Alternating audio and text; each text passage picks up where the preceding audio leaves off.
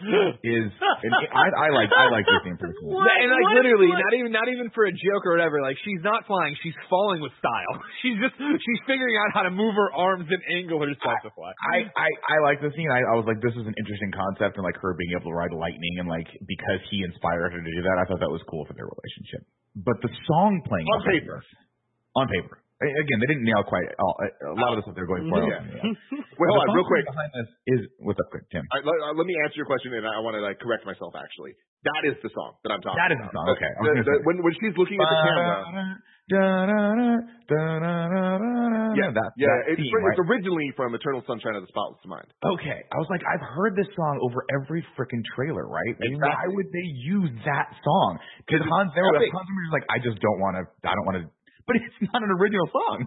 So Freddie Wong tweeted, and he was just like, this is like the most egregious example of having a temp song, and they're like, oh well, we can't find anything better, so just leave it in the edit, and like that literally sounds like what they did. They were like, how about this? Like something, you know, when they have a music editor who's like, this is the feel we're going for, and they pull songs from other movies. That's literally so Patty Jenkins must have been like, they nailed it. Let's just use that. And I got to imagine the music editor is like, no. Like, please, no, don't do that. No, this song is so well known and such a meme at this point that you can't. And she's like, just nail it, just keep it in. But then what I made a mistake of earlier is when she's looking at the camera talking, it's the song from Batman v Superman, from the beginning of the movie when like when he's being raised and all that shit, and it's just like. Just such bizarre fucking choices all around. So like, I don't think this movie is as bad as it sounds like Kevin and Greg do. I think it's more disappointing than anything. Yeah. Because this is the one that should have been the best.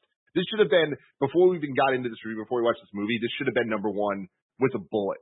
It is the complete opposite of Birds of Prey to me, where I was like, there's no fucking chance this movie's going to be good. And I was like, oh, this is actually really great. This one had everything going for it. We liked Wonder Woman, the first movie, enough. Right? We love Gal Gadot. We love the cast of this. Pedro Pascal, are you fucking kidding me? Seeing this trailer, the Ragnarok vibes, like all of it. It was every single element should have added up to being this amazing thing. Instead, it feels like a lot of those elements weren't even used. Like we didn't, instead of Ragnarok, like Nick brought up the whole thing about the arms race and all that stuff being set in the 80s. And like, that is actually really cool, and it definitely could have made sense in a movie that took that more seriously. But it doesn't do that. It also doesn't take it into the 80s neon side that the trailer completely promised us, right? And instead of that, it kind of just turns into this thing where there's this amazing concept of the villain can grant wishes. Like, I think that is such a cool thing, but it's so hard to show, and it's so hard to get that right. But, man, they really made choices to get it really wrong, and I think that was to a disservice to the blockbuster movie, honestly. It's like this. Mm-hmm. I don't want to compare it to MCU movies. It's just like for this to come out and like to be a competent 70s Superman style movie that's coming out in 2020. Like I don't know that there's really an audience for that, and I think that really a lot of the reactions are showing that. Andy, what's up? I totally agree with that, Tim. I think it's like we all saw Wonder Woman and were surprised that it was. Oh, wow, this is actually a good movie. I enjoy this Wonder Woman. Now let's add 80s style onto that. What does that look like? Yeah. And I think that just gets our expectations up, and we thought this was going to be the one. This was going to be the one that could easily be compared to the top flight of the MCU movies, and it just missed quite a bit. And I think that's unfortunate, too. Sorry, go ahead, Ray. Just to Tim's point, like, disappointment is the right way to put it. To be clear, like, yeah, I don't hate this movie. I said I hate watching it, but that's just because I'm like, oh, what even happened? Oh, this fucking dumb decision. Oh, this fucking dumb decision. I still don't think it's at the bottom of the list or anything like that or where we're going to show up on in review.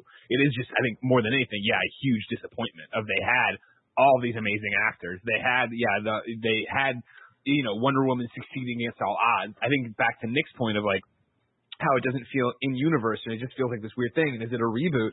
It's the problem, as usual, with the DCEU, where it's just that nobody has the balls to say, there's no Kevin Feige, right? Feige. There's no Kevin there going like, this is what it is. This is what we do, right? They started, I use it in quotes and loosely, with Zack Snyder doing that, and then started doing it, but then they wanted to get out of it, right? The execs or whatever. And I'm not even, again, not saying Zack Snyder was Kevin Feige, but he gave them the template that other people started using, and then they started changing it, yada, yada, yada. And then you get here to like just the nonsense this movie has to do. And not only that, then, even though it's, they made a point of like, you know, DCEU doesn't really exist, but it kind of exists, but it doesn't exist, but these movies will still be in there, but they don't need to cross over with each other. Yeah, blah, blah, blah. Like, you see them paint, like, the reverberations of that painting this movie into a corner of Wonder Woman comes in and does all this shit in the fucking mall and then immediately takes out all the cameras. And there has to be a news reporter being there like, who was this person? Yada, yada, yada. And then we get her saving the city and kicking. And it's like, she's doing all this from the shadows, of course, because fucking in the other, in, you know, Batman v Superman, right? She turned her back on the world of man 100 years ago, which makes no fucking sense because that's not really what happened. But it just means that she stayed in the limelight so they wouldn't know about it when we get our, it's like, they're just fucking doing gymnastics to get her on their own bullshit.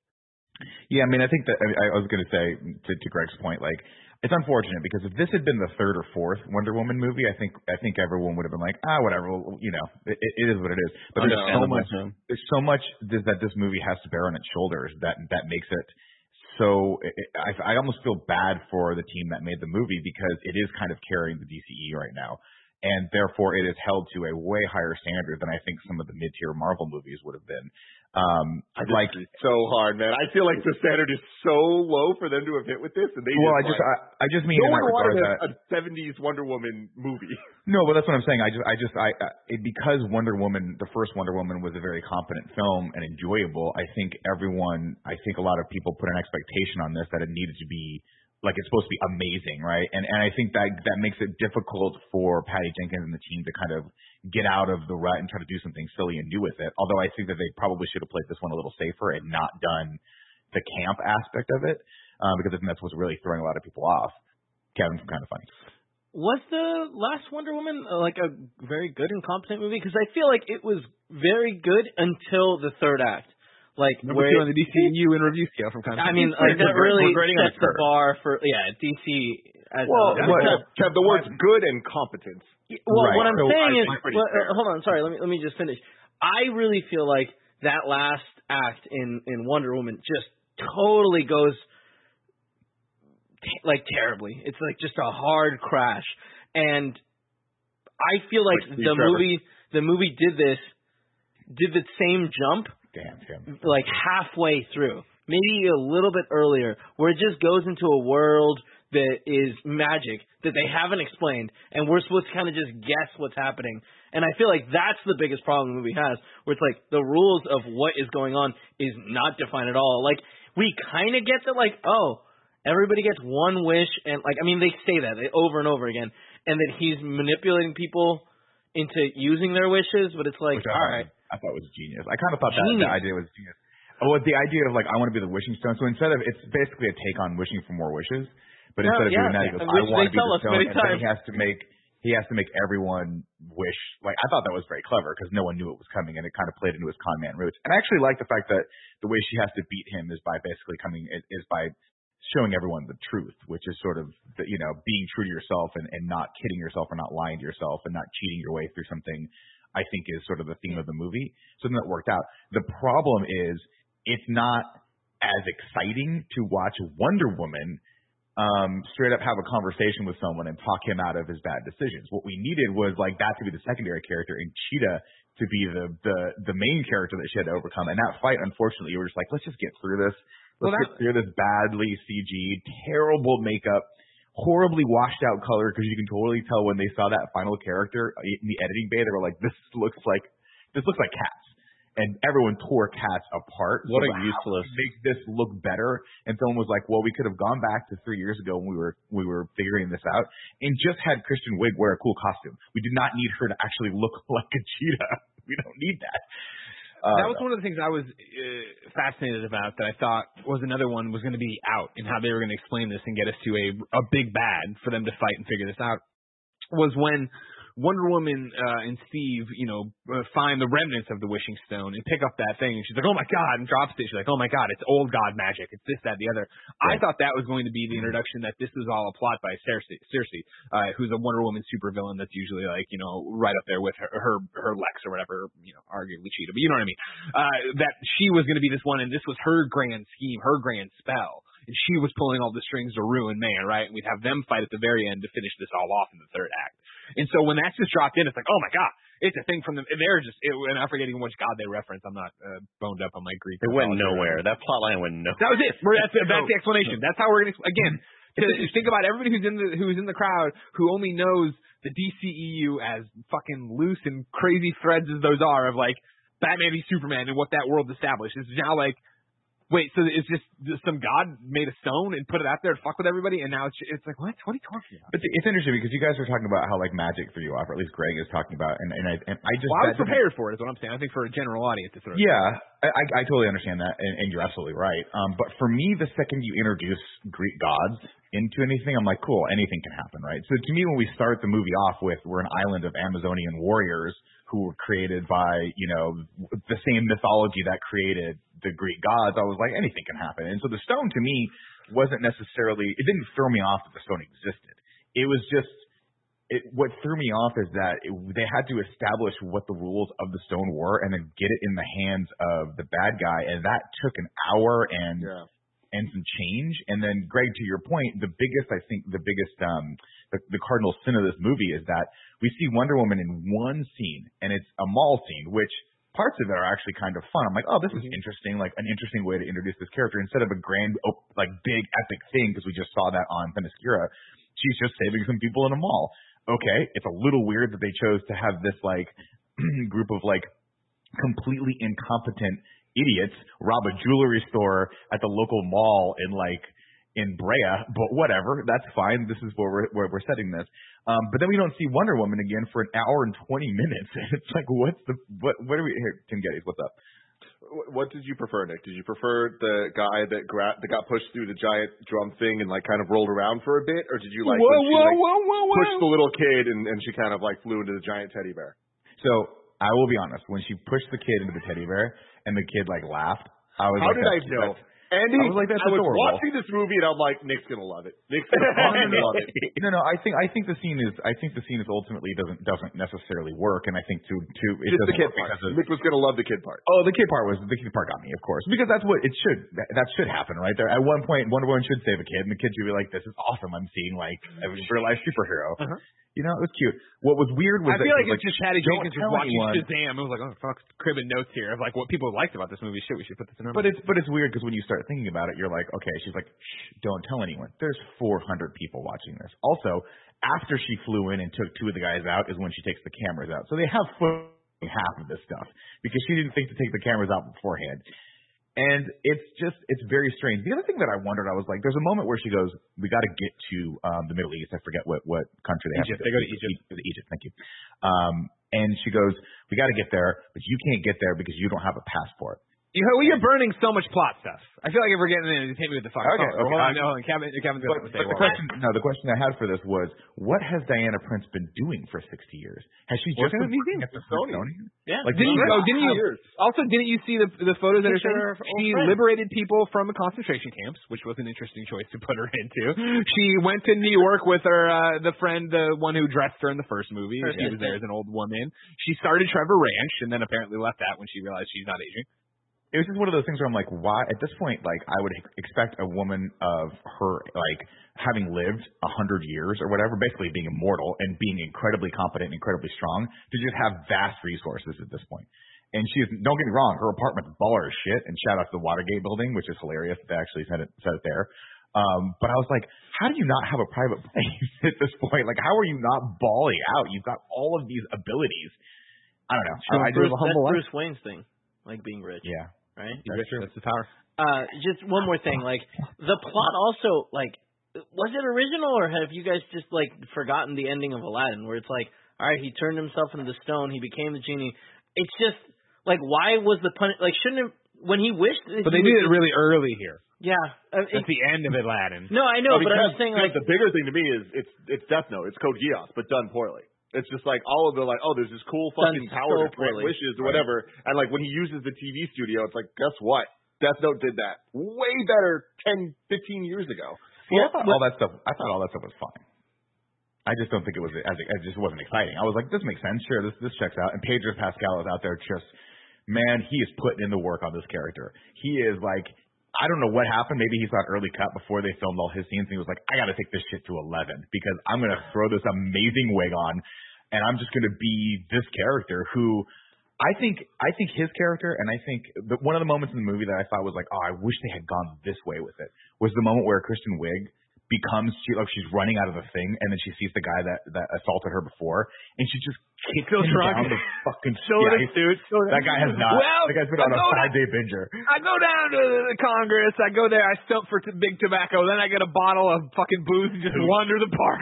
That's what I do every night. That's why nobody sees me for a week. But so that moment of her like becoming the villain and kicking that guy down the street, I was like, oh, that's really cool. I wish this were the tone of this movie. I wish it was a little darker, and I wish that becoming the villain by doing what Diana did, and we were all like, yeah, get him. Okay. Well, before we get to the plot, let me tell you about our sponsor. I want to tell you all about Gabby.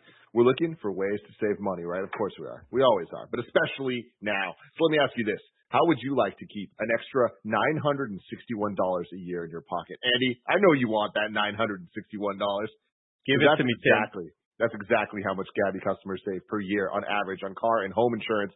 I checked out Gabby. It's super great. You get to go check it out. It just checks to see if your insurance across the board is saving you as much money as possible. It's super easy. It's super quick. It's super free. It's fantastic. This is the time of year we go shopping for insurance. Gabby takes the pain out of shopping for insurance by giving you an apples-to-apples comparison of your current coverage with 40 of the top insurance providers like Progressive, Nationwide, and Travelers.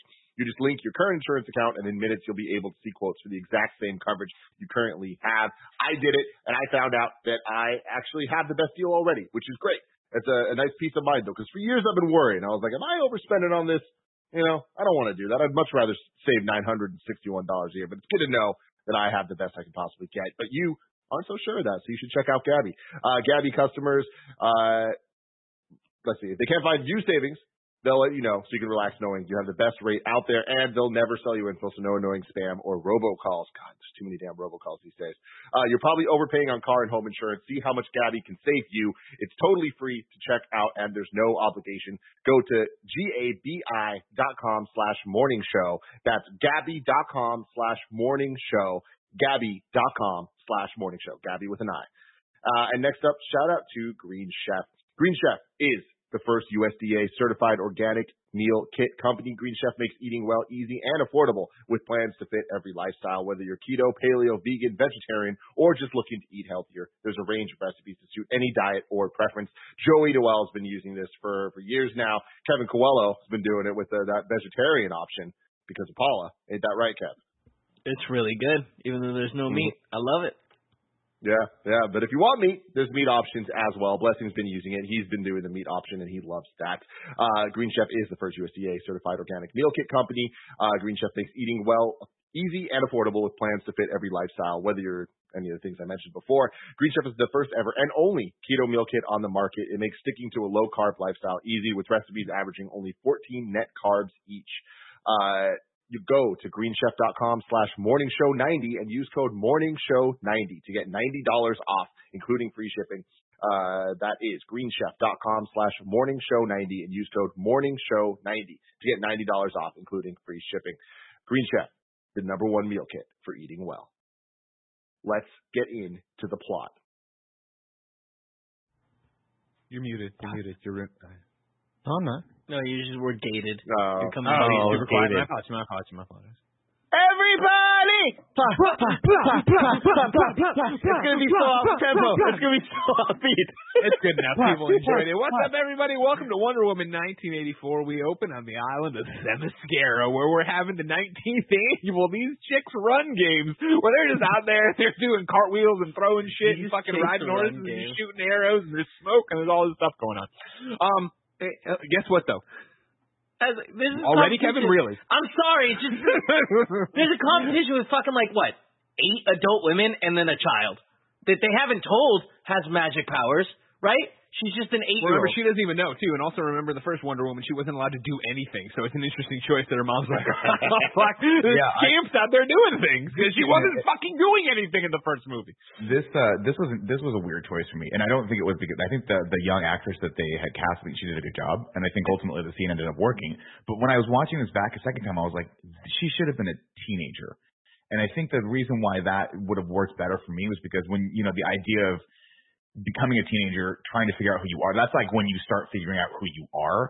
And in this one, I was like, she's just so young. It just seems weird. And then just scale-wise, you have all these amazing, like, women running around who are jacked and like super fit, and then you've got this little tiny person just kind of like leading the flock. No, that's the wrong word. The group. Is she doing different stunts too? Is she doing different things? I don't know, but all I know is this: by the time they get to the top of that thing, I was like, for sure they have to jump through the Quidditch hoop, right? And then no one did. No, and I was like, what's the point of the Quidditch hoop? Yeah, they throw very bizarre shit. Andy, I'm with you. Like she was at least taking the course different, which I was like from the get go. I'm like, are you cheating from the start? Like there's a designated path of obstacles you have to go through. But you're totally right. It should have been a teenager. She was doing different things, and for a while that made me think, oh, is this only her training? Is this her trials, because I saw her just not doing the same stuff that the other women were doing, so I was kind of thrown off by that. But I agree with you, Nick. Little tiny baby, like big kid, like just a little kid.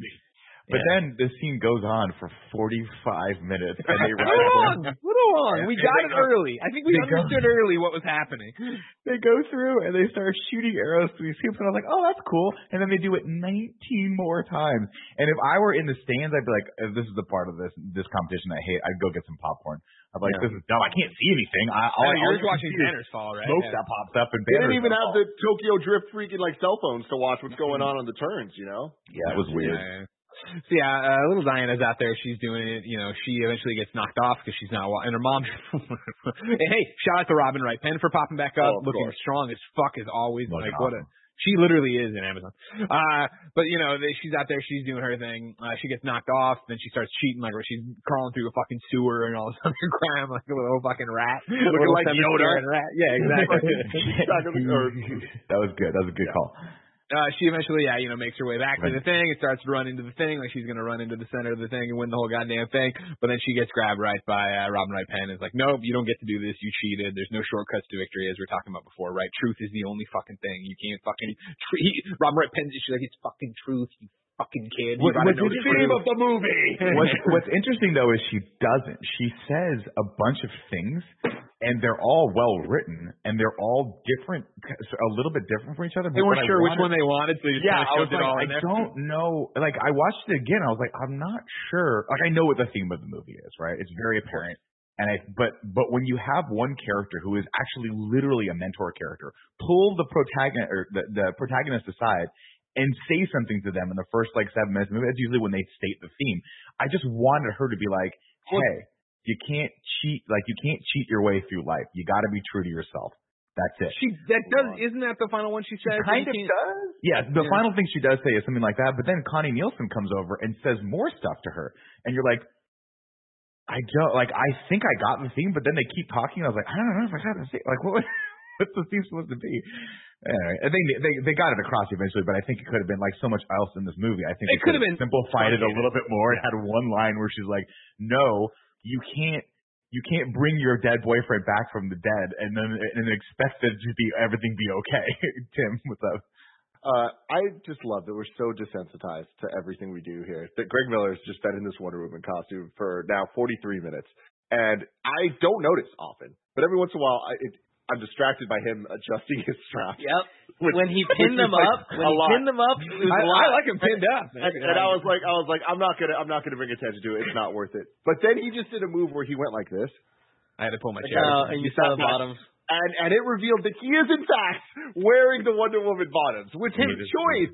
He's not working from home, and for the record, seen from the waist up. For the record, you all had already covered your eyes, and I think disgust and maybe a little bit of excitement when I revealed the top. Got it. I did at one point stand up and adjust there and thrust a bit towards the camera, so your eyes were all covered. The viewers are well aware that I am in the Wonder Woman panties. Sorry, back to the plot. No, this is a great point, and I think like Nick is again, as we all talk about what this movie is, and I think when I was watching this, and then we got into where I was like, oh, the 2.5 hours is not going to work for it here. I had Nick in my head because I feel like Nick is always the one talking about like there's a good movie in here. If you edited this, if you left some of this out, if you did this, I think like what we're talking about. This opening scene has three distinct voices, all trying to give you the plot or like what the movie's going to be about, and it fucks it up somehow. Where it is.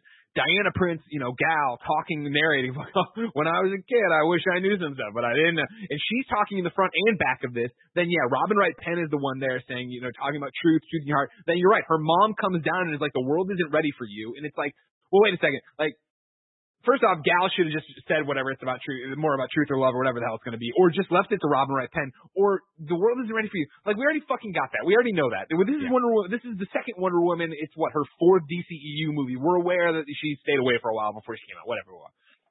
But they give us that to then get us to 1984, where it's the high-flying 80s, right? And we start, you know, the tube TV, and it is Pedro Pascal out there just fucking killing it in this role. You know what I mean? Just, hey, we need you to eat scenery and be crazy. And he's like right there, right? Life is good, but it can be better or whatever. You know what I mean? Right? Life is good, but it can be better. Great meme. I love that somewhere, this is me totally projecting on this, but somewhere in Pedro Pascal, he was like, they made me wear a fucking helmet for Mandalorian for so long, and now I don't have to wear the helmet anymore, and I'm just going to be insane. But also, Pedro, let's get that beard back ASAP, brother. You know, like, I just can't. Can't do it. He gained a little weight. There's no problem with that. You know what I mean? No. I just can't. I can't do the beard. I don't think it's a weight thing, Kevin. It's just a smoothness of. No, I think it's like a little baby. Since we've seen Oberyn, he's gotten a little bit. You know, he's filled out. Older. He's gotten older. Let's just get it back. Like, I need it back. And I feel like I'd have the same effect. And maybe I'm projecting my own biases here. Go ahead, Nick. Maybe you were just responding. Maybe the real response subconsciously was to the wig that they made him wear for no reason. Get a wig. I don't know. Wigging out with Scarpino. What's going on, everyone? There was just, as far as I could tell, one egregious wig in this, and it was Pedro Pascal's. But I think it fit with the character. Diana had terrible.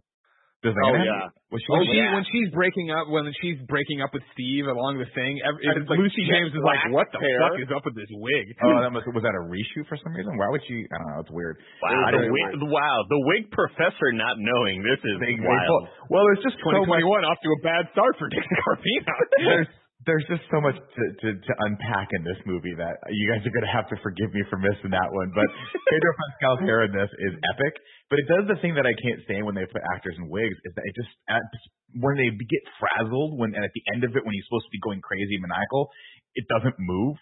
And it's the same issue I had with the Queen's Gambit where I loved that show so much. But her hair is exactly the same every single time. It doesn't move, and it starts to become unnerving after a while. He has the flaps. He has the little flap downs going quite a bit, where he's talking to his son, and he's like, "Isn't something Maximilian, right? No, Artemis, right? Artemis, Artemis plus. Anyway, but he's got the little flaps coming down here, very similar to Rafe in Uncharted 4 at the end of Uncharted 4, Greg, when they're fighting in the boat. I remember there's all. Frazzled, yeah, very similar vibes. To me, it gave me Sylvester Stallone vibes because Sylvester Stallone has those terrible hair plugs. But then he always has two wisps going this way to prove, hey, this is real hair. But to defend Pedro Pascal's wig in this, I read it as it's a wig in canon. Maybe, and that's why I think it works. I think it makes it work really well. That's fair. I think it works with the character. I just think it was a little distracting at points. Whether it's a wig or like a ridiculous dye job, I think it fits with him being like this sleazy sales guy. Tim, I think that's wishful thinking. I think I didn't mean to do that. That was cool though. That's cool. It's gonna drive me crazy. I can't remember this fucking kid's name. I'm trying to Google it. I can't find it. Yeah, I was looking through the cast list, and there's a lot of fucking people in this movie. And they went up just looking for. You're right. Is it like an effort, but it's not Matt. It's like Atreus or.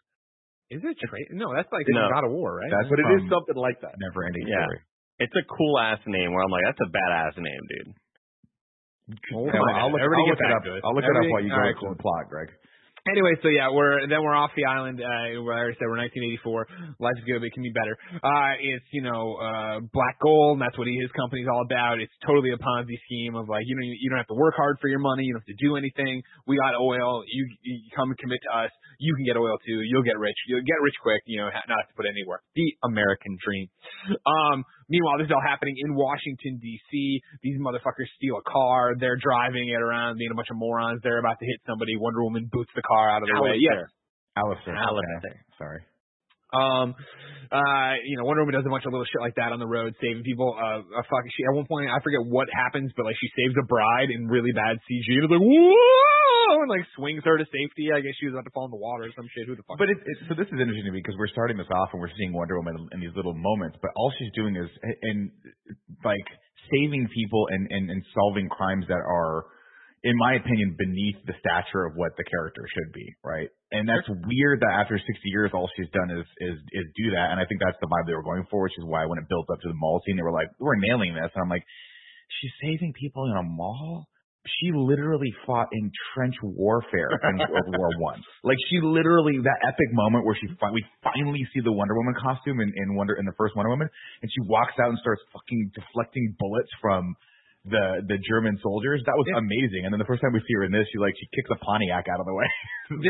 I think honestly one of the reasons I don't like magic in the DC universe, period, not even in the DCEU, but also why I've never been able to truly connect, I think, with Wonder Woman as a character. Like, I don't. Like, Clark and Superman, right, there's a dichotomy there. Bruce and Batman, there's a dichotomy. You understand how one half begets the whole, right? With Wonder Woman and Diana, it's never been made clear, I feel, in terms of, like, here's the definitive version. Here's what it is. Linda Carter is amazing. I was so excited when we finished this. I immediately started it up, and people in the room were as excited about Linda Carter as I was. So I started up just to watch the intro of the Wonder Woman TV show. But even there, like, as a kid who watched the Wonder Woman TV show, like, it was a cool, fun, bright, colorful show that was a superhero. But I don't remember there being, like, a definitive, this is what's driving Diana Prince to do this, right? And I feel like that's the problem we have with this character in this movie, let alone with Wonder Woman in the DCEU. The more they go to prequel Diana and work forward, the harder it gets to be to understand where she is in this.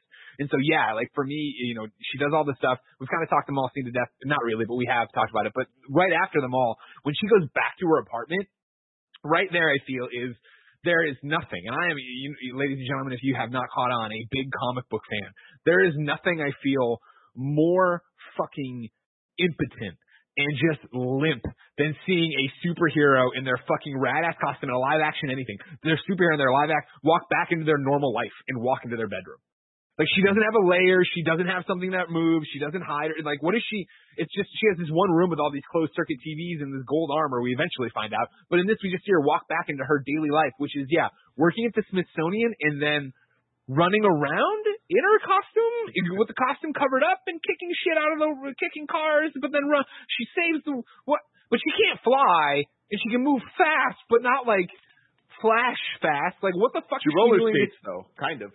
That's what it looks like. Definitely, yeah. She's definitely on fucking strings. Great. You're a huge comic book fan, but I don't know how you missed the clear Nuclear Man symbol on the floor of the mall.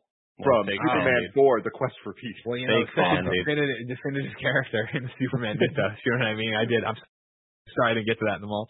But yeah, the mall stuff happened. Like I said, we already talked about it. Generic-ass people break into a fucking jewelry store.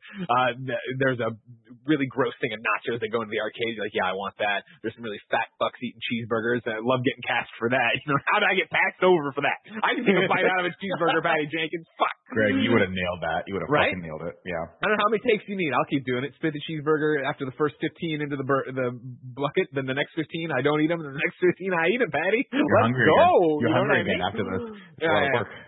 And so, yeah, the mall, I think, a jumbled scene of a million different things going on. And, again, setting up that this is going to be campy. And I think that if there's one thing I thought we had fucking learned from Joel Schumacher, it's do not do campy superhero movies. Just don't do it. Like, it does not work the way you think it's going to work, and this one will continue not to work that way. Well, I think what happened was they saw Ragnarok and was like, we can do something different, but what they failed to realize is that Ragnarok wasn't, like, the second movie in a franchise. Yep.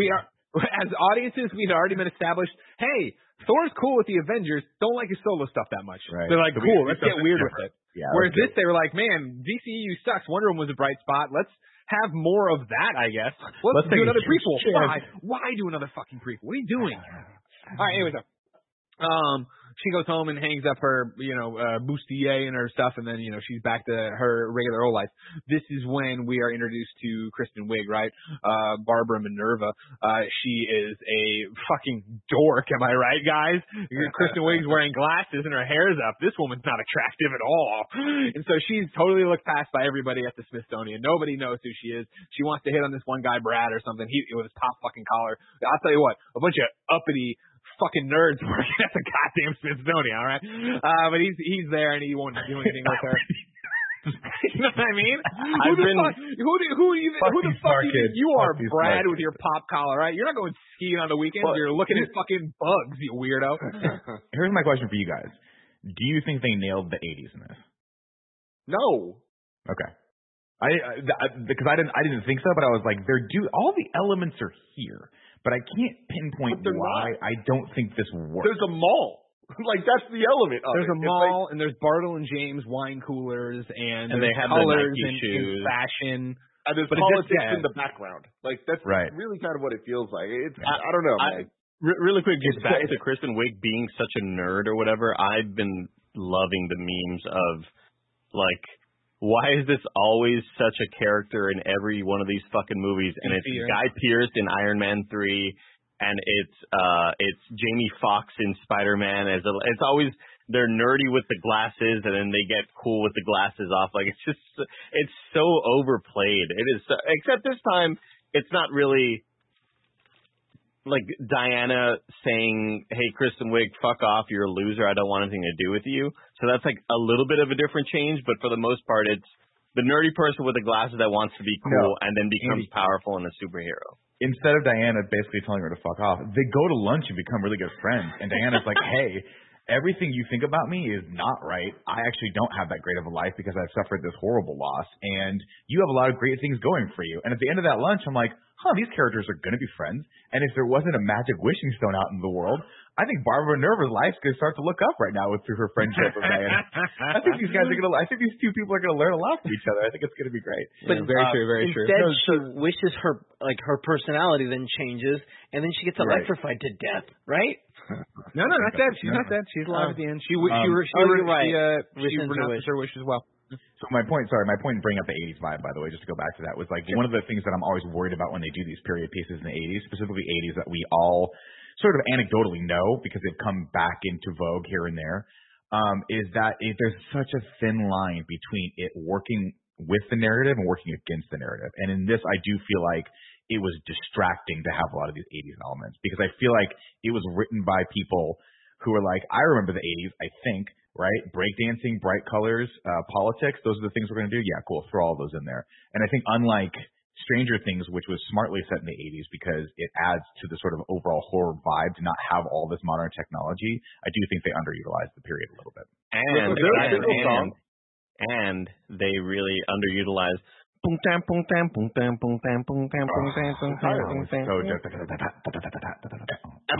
something? Like, was there a single 80s song in this?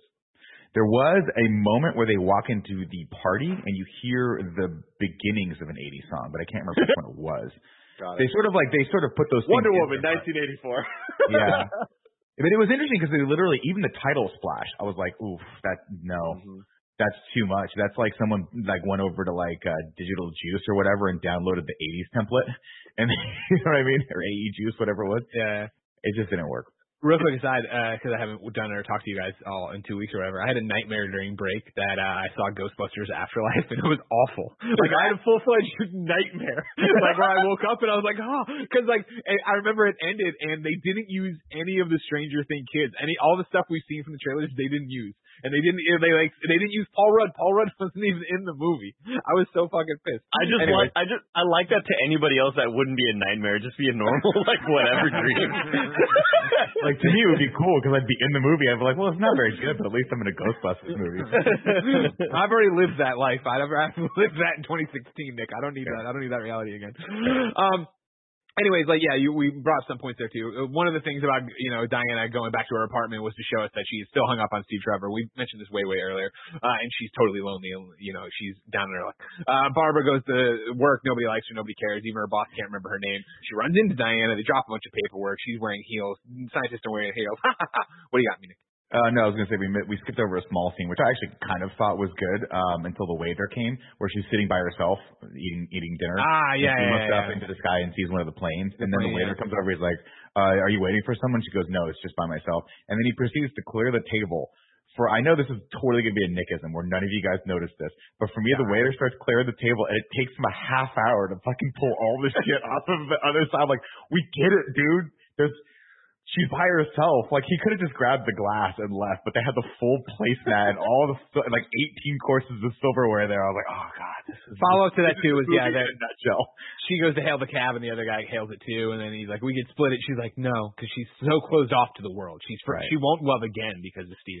Which I'm like, I get that. I love it. It's comic booky. But it has been, in fact, 60 years, right? Of living with people. Oh, I think it's about superhero movies. No. I mean, well, yeah, for sure. But I just mean, like, in the world of Wonder Woman, she has had a career. She has had, hopefully, friends. She's been around these people for 60 years. Yeah. At some point, you think she'd be like, you know, I'm over it. Like, I'll always love this guy, but I've moved on from it. But I guess her closest friends have died. Like, yeah, she's seen her friends get old and die, right? It's we're in this. Like, it makes sense. Actually, I guess in that regard, it does make sense, because when I think about other movies, like, in that same ilk, you have, like, Highlander, right? And one of the reasons, like, he was closed off was because of that, because he knows he can't have friends because he's just going to watch them die. He can't have a love because every time he's fallen in love, he can't have kids, and he just watches them age and then die in his arms. So he's like, I don't want to do this anymore.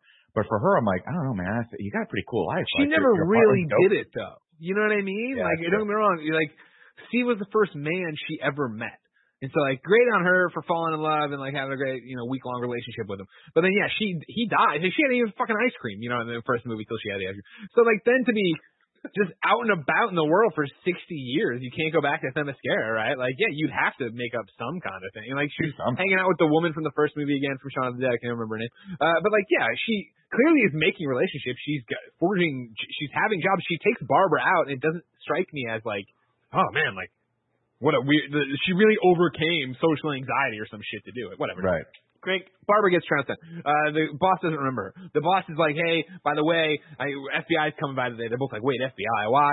Turns out the jewelry store heist was not really a real heist. They were just there from stuff in the back, and so we need to look at some of the stuff. All right, fine. Then the Barbara Wonder Woman lunch happens. Or dinner, actually, I think, right? Late lunch or whatever. They go out to do their thing. They have a few Bartle and James or whatever. It's like Nick was saying, the whole thing's brought up of like, yeah, you know, like, yeah, you know, I'm not really the going out type. He seemed like the type that would go out all the time. Yada, yada, yada, yada. Barbara's talking to Wonder Woman. And yeah, it's, you know, grass is always greener situation, right? Where Barbara's this loving, caring, compassionate person. However, she's just, you know, a nerd because of her glasses and her hair. She can't walk in heels. Yeah. And, I can't walk in heels either. Yeah, actually, and I guess I actually skipped a little bit ahead here. Yeah, you can. So, like, that, the FBI was coming later. Then I think we must have cut over to Pedro, right? That makes sense, right? To see what's up with Maxwell. Max is over there. Yeah, Max is over. Well, no, not yet, right? This is when we're introduced. Yeah, I guess it is actually. You're right. Maxwell Lord is introduced here, where he's. Right? Okay.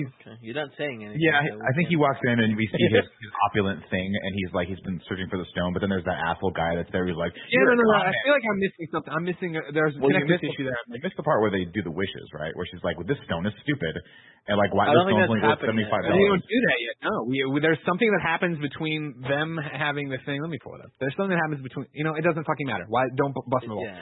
So they fucking. I know I am. Well, let's just get out of it. Let's get out of it anyway. That Maxwell Lord's. Fucking black gold thing. Yeah, he goes in there. His son's there. It's in disarray. There's all these empty desks. There's one receptionist running around while his son's there. He forgot that it was his weekend. One of the investors shows up, and he just tears him a new one. Says he's going to take this, and yada, yada, yada, and he's not going to give him any more money. And then Maxwell's like, you know what? I have something big coming. It's going to be huge. You don't want to miss it. It's like, fuck you. You're a con man. I'm not a con man. And then he tells his son, I'm not a con man. And he's like, blah, blah, blah. And so then we go back, and now the stuff has been delivered or whatever from the FBI. They're looking at it all there, Barbara and Diana. That's where they find the wishing stone. They pull that thing out. They're like, this is a weird little thing. And like, yeah, Wonder Woman can read it because she has a passion for languages. It's Latin. She translates there, you know, hold the thing, make your wish. And Barbara's like, oh, man, that's crazy. I'd have so many things to wish for. I don't know what I would do. And Wonder Woman holds it and closes her eyes, and her hair goes, and he's like, I do. And then it's like, wow. You know what I mean? Fuck, it's Wonder Woman. It's Wonder Woman wish for Steve. And back at her apartment, Steve's watch starts clicking or whatever.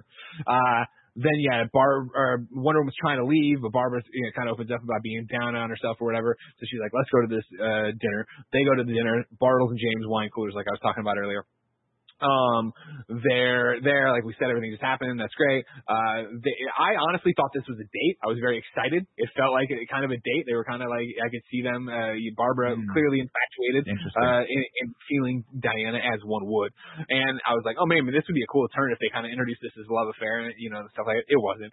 It's just them becoming gal pals, just gals being pals. Oh. There's one thing about this scene that, by the way, I was like, it was unnerving to watch the entire time. The sheer volume of wind that was hitting the actresses' faces while they were having dinner on this patio. I was like, that doesn't seem comfortable. There's a moment where at the end of it, the camera dollies out, and both of their hair just gets hit hard by a gust of wind. I'm like, go inside. This is not the witch wind, man. Diana just constantly in a wind now. Just wishing all over the place. Barbara walked home through the park. That's where our down-and-out congressman guy comes up. In one of those, you know, he's always there stumping for the nicotine. He decides to go after Barbara. And, hey, chick, you want to fucking get a kiss or whatever? And he's over there and he's trying to do it. You like kisses? She gets grabbed and she closes her eyes. And then Diana comes in and just kicks the shit out of him. Just throws him across the way. It's a real far kick into a trash can or whatever. And she's like, how'd you do that? Oh, it's very simple. It's all physics and simple self-defense. I can teach you that.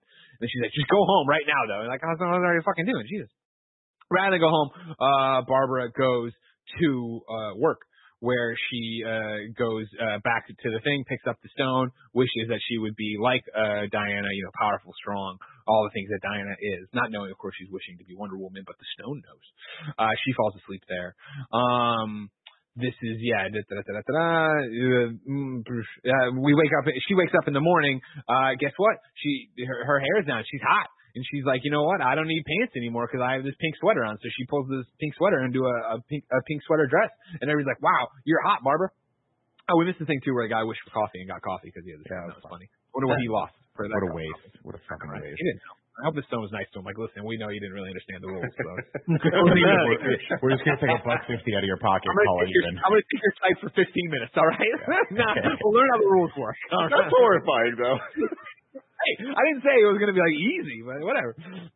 Anyways, she walks out and she's hot now, and of course nothing's changed. She's still Kristen Wiig, who's beautiful. Yeah, like they didn't even try. They didn't even try to like make her look different. Suddenly, it was just that everyone was obsessed with her.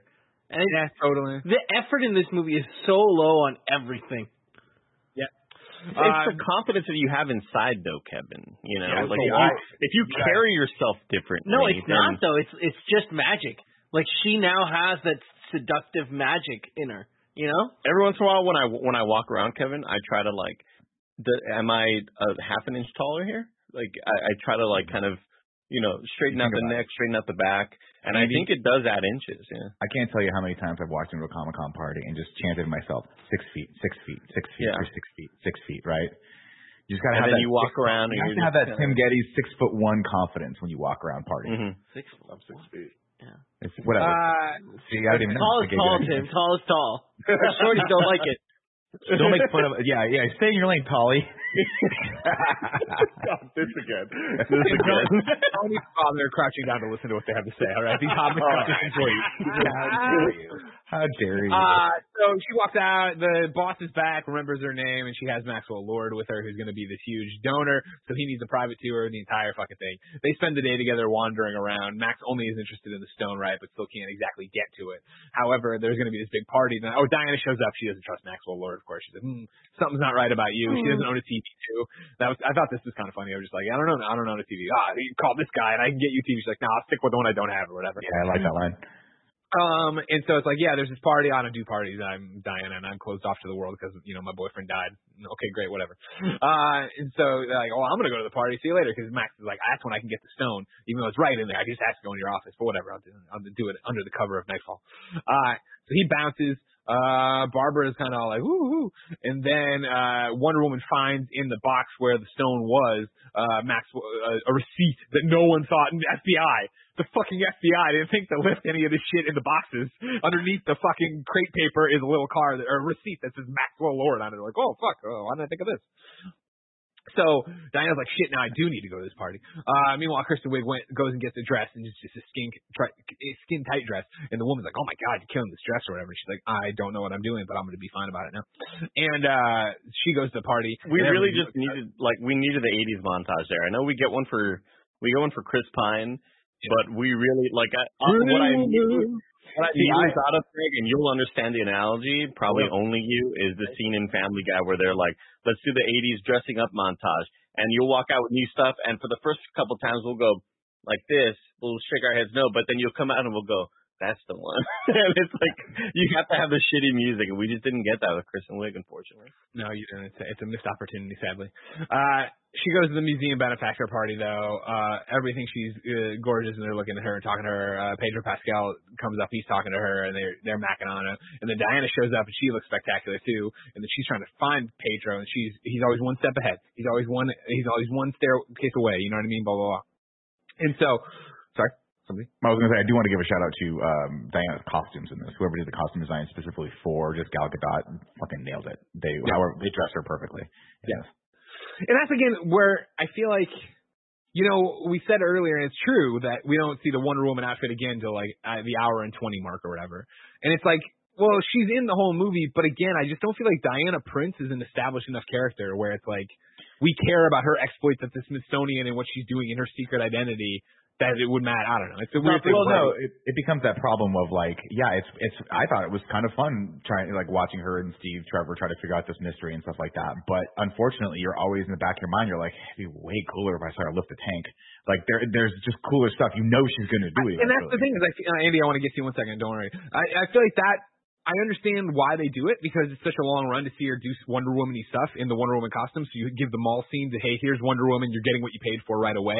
I would have rather it been, here is Diana's normal life for, I don't know, 20 minutes to 30 minutes or whatever. And then something happens and she has to be Wonder Woman for a second. And we see the stakes start raising rather than this hodgepodge all over the map of where we're going with the plot. And it's not like, I mean, they were obviously doing a lot of odd nods to Donner's Superman as well. And so you one has to imagine, like, you know, they had that scene, that wonderful, perfect scene where they introduced Superman for the first time, where the helicopter's falling off the thing. Like, you could have had a scene like that where she saved Barbara as Wonder Woman, and then that made her think, oh, I want to be like that instead of being like Diana Prince. But Andy, you have something to say, sorry?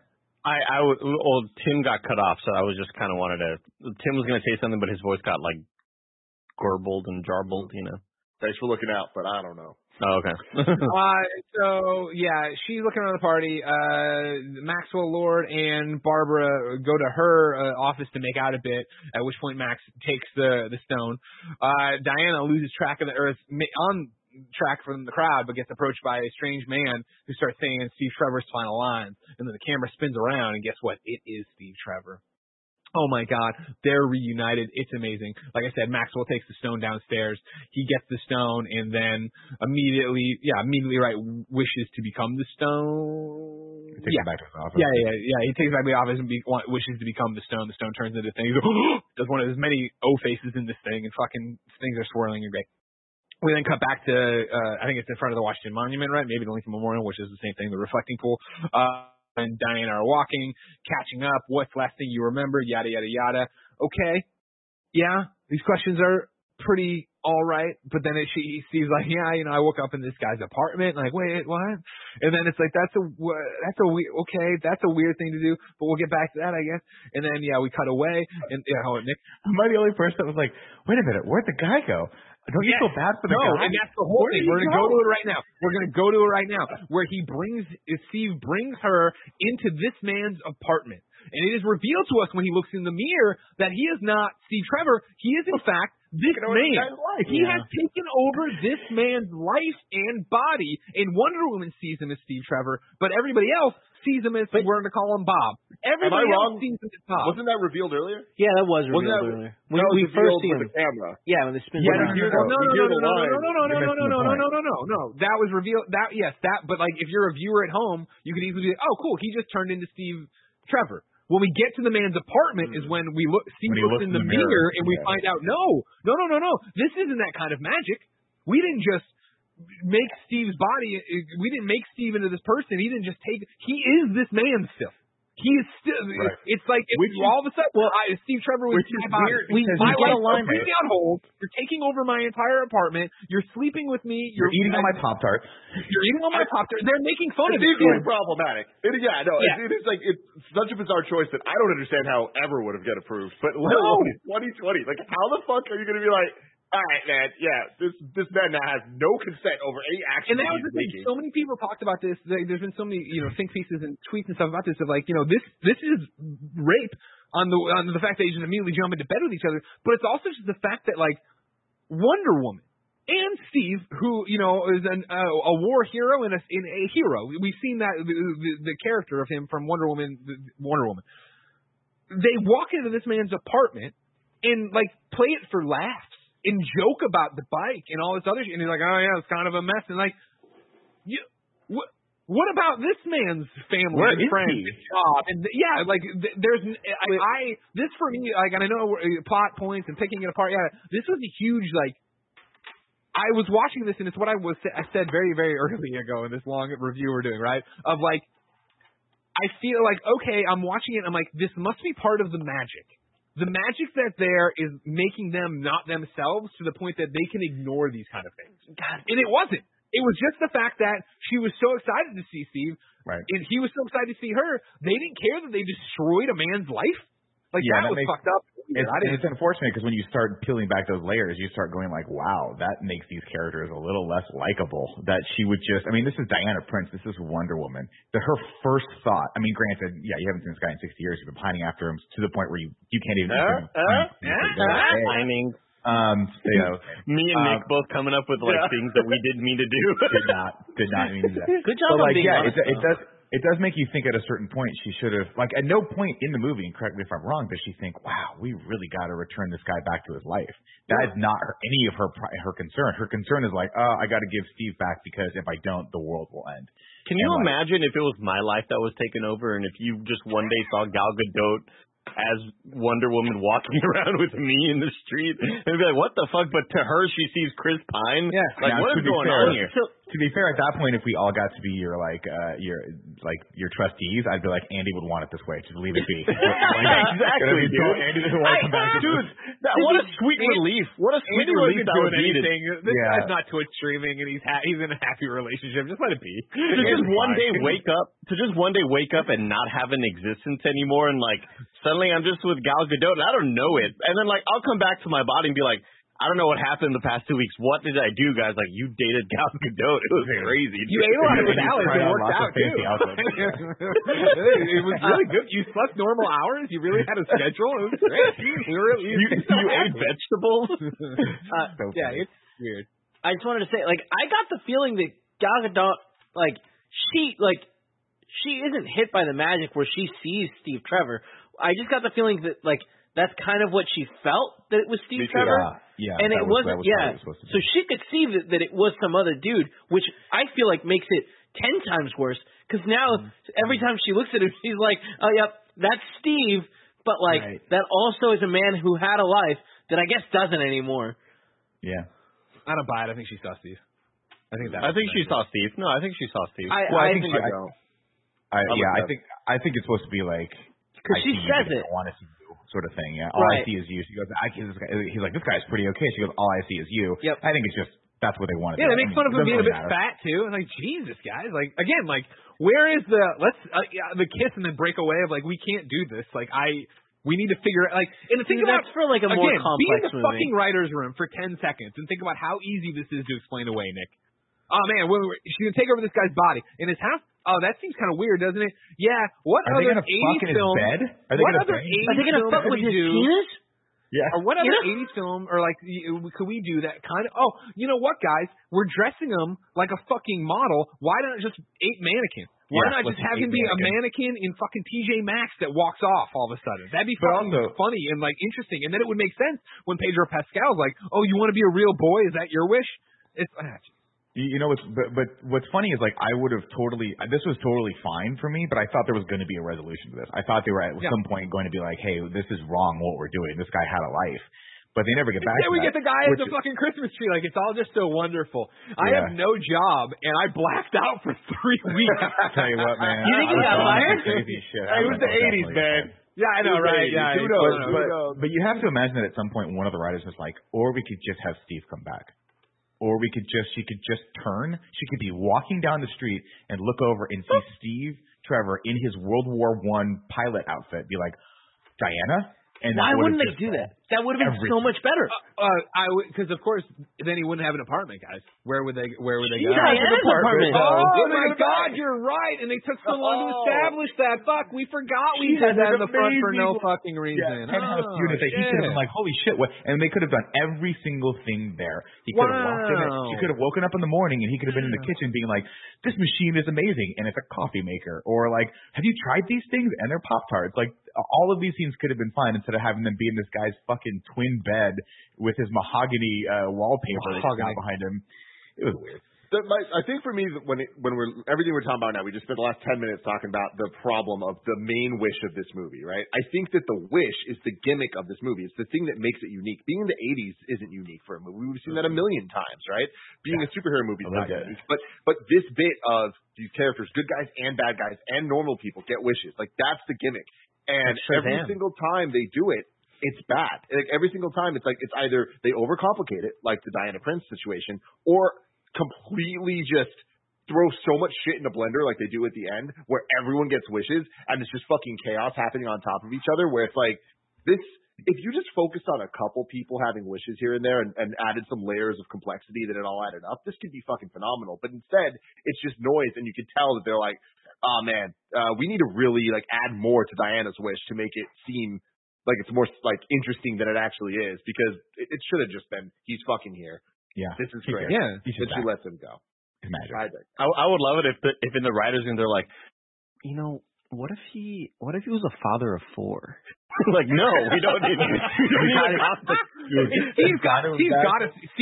Steve's a brain surgeon. He has to do this operation. Right. It's that scene from Spies Like Us where they're just, like, dipping below the table to read about brain surgery. And then pop back up. Could you imagine if they wrote that scene where his kids are like, Dad? And he's like, I don't know who the fuck you are, kid. Walks past them.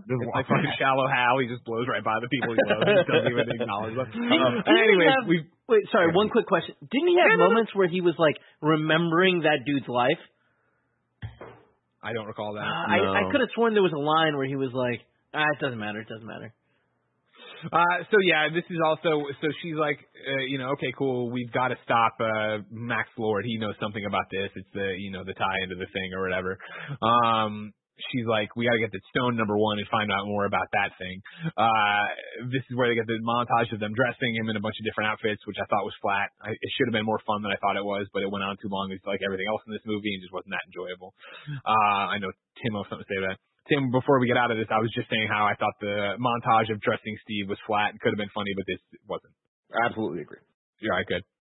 However, they finally pick an outfit for him. Not. Yeah. Thank you for waiting for mine. I know that's something you want to comment on. I know that's totally a Tim fashioner function. No, it is. It's just like that to me. It's I don't want to do the whole like, oh, we saw the trailer and like all the funny parts of the trailer, but it's like it really was for this, where it's like all the jokes that kind of did work, like we've seen before, and there's nothing additive. And in fact, I think that seeing the scene of Barbara and Diana having the lunch or dinner or whatever the hell it was in the trailer, I was like, oh man, this is gonna be great. And then you see in the movie, you're like, oh, that kind of fucking sucked. And then the same thing with the montage scene or like all the jokes to Steve Trevor. It's like, oh, they're gonna add some really great stuff. And it's like the jokes that were funny in the trailer fall flat for me every single time. The trash can, right? Yeah, the trash can was a funny one in the trailer, but like by the time we see it in the movie, like, all right. And so that's the thing, because like they leave in the outfit, they walk around, she's introducing him to the 80s and all these different things or whatever. Trash can's just a trash can, but then he sees the space shuttle on the side of the Smithsonian, right, or National Air Museum. Which one is it, Kev? I think the Smithsonian. You're right, because that's where they're going. Yeah, right. And so she sees it there, and he's like, is that a plane? So she takes him on a tour here, and let me tell you, to all my division players, right? Man, the Division II players.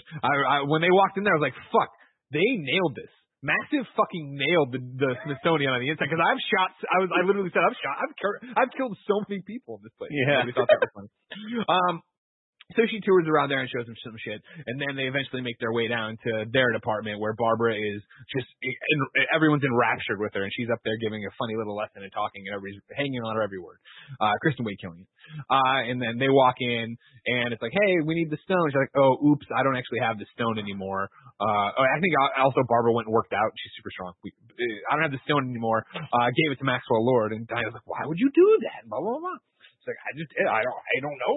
I just did it. It's what it's got to be. Whatever. But didn't he steal it?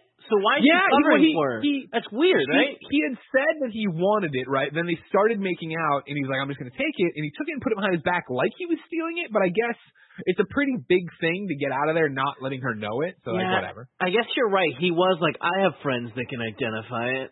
Yeah, right? It's whatever. Who cares? And on this list of cinema sins, I'm not going that too high. Meanwhile, with Maxwell Lord, he goes back to that old guy who took out all the money, and he's like, you're right, I was lying, I was doing all this, don't you wish it was a success? And I'm like, oh, of course I wish it was a success. And then Max's like, then I take all yours, and blah, blah, blah. Yeah, Nick. So this is the first part where we're introduced to the idea that if you wish for something, the stone takes something from you. Yeah. Right, which I was like, that's an interesting concept. But then Maxwell takes, like, whatever he wants, multiple things, and gets multiple wishes. Like, am I crazy in thinking? So yeah, he makes the decision on what it's taking. Sure, but shouldn't it be 1-to-1? Like, you get, if I'm not mistaken, the rules of this world are you get one wish, and they take the one thing that's the most important thing away from you, right?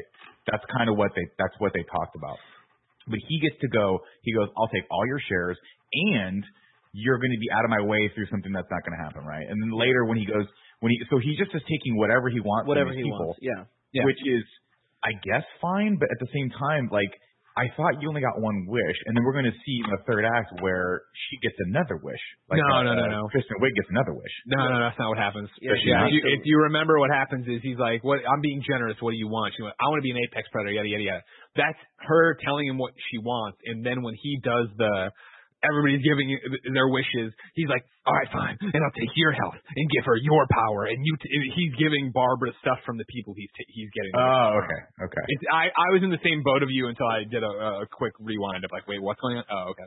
If this shit was like any reality to it, he would have turned into a rock. He would have turned into, right, when he wished for it, the counter wish, instead of it taking his health over time, is he would have become the rock and like been in the middle of it, like fucking under a microscope. What's the phrase from Aladdin where he's like, grand power, itty-bitty living space? Yep, there it is. That concept, that would have been it.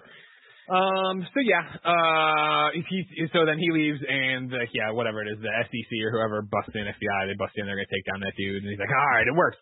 There was another play here, played perfectly by Pedro Pascal, where he's like, "This is the FBI. We need someone." And Pedro Pascal goes, "Are we in danger? No, we're just here for tax evasion." And he's like, "Oh my word! I thought Pedro Pascal, give him the Academy Award." Yeah. We're mashing a bunch of stuff up, but then he goes back to his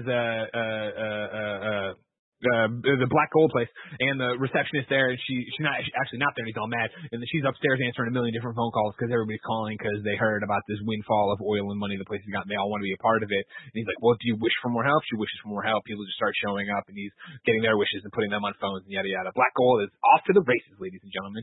Kevin, you're shaking your head in disgust. It's just so dumb that like, is this the unemployment thing? We're looking for jobs is what ended up happening. I love it. I love all this stuff. I think it's fun and silly and kind of clever in that he has to get other people unbeknownst to them to wish for things. What is clever about this? Like I think it's just a different a way to get around the you only have three wishes trope that I thought was interesting. I'm like, that is actually an interesting way to do it. Instead of you wishing for more wishes, you become the thing that grants wishes, but you have to con everyone else into doing these things. And then it's sinister because they don't know it's happening, and B, you're taking something from them, unbeknownst to them. So it's like, it's this violation that happens that I just feel like it just degrades his soul. And then when he sees his kid and he realizes, like, he's trying to convince his kid he's doing it all for his kid, and his kid's like, I don't want any of this. I just want my dad to be present in my life, and I don't care if you're a big man. That doesn't matter to me. It's just I think there's some layers to it. I'm with Nick. Every time those moments happened, I enjoyed them. Like, I love the people walking in like, oh, hey, I'm looking for a job. Like, yeah, you're hired. Like, I love that, he is kind of getting these people to wish for stuff so that he can get what he wants or whatever. Even with, like, hey, how's traffic today? Oh, traffic sucks. Wouldn't you wish that traffic was super easy and it opened up, like, the Red Sea? Yeah, of course I do. I do wish that. And then, like, I just love that all those moments happen. It's cheesy, but I – a little part of the enjoyment I had watching this movie. I'm honestly right there with you guys, where I think it's when I said it was, there's a lot of good ideas in this film. I think it's a good idea, and I think on these little things it works, but it is that fact of, I don't think magic's explained well enough in the universe, let alone the rules of this. And then when you do get to, now I'm going to have the world give me wishes. I mean, it descends into chaos, but it also just doesn't make sense, because we see it on such a small scale. Where the guy's like, I wish you died. And she's like, I wish all the Irish people got rounded up. And it starts happening, right? You're going to tell me some white supremacist doesn't see this and he's like, I wish all minorities were gone. And, like, we don't see these things, like, blinking in and out. So it is, I wish I was king. I wish I had $1 million. I wish I was famous. Like, expand it to millions of crazy-ass wishes. I don't think you need to see that, because I think the thing that they were trying to establish was, like, the big threat is obviously, like, the superpowers from America and Russia wishing for more nuclear arms and seeing that escalate. I just don't think like that. We said earlier in this review talking about it of, like, oh, and, you know, like the Cold War and all that stuff. Like, I don't feel like that's well done at all. I feel like that's an afterthought. And I was like, oh, we're gonna have an 80s thing that's not about that. And then it's like we get a brief mention of it, and then it becomes this giant thing of, like, that's what's gonna. And I was like, okay, like.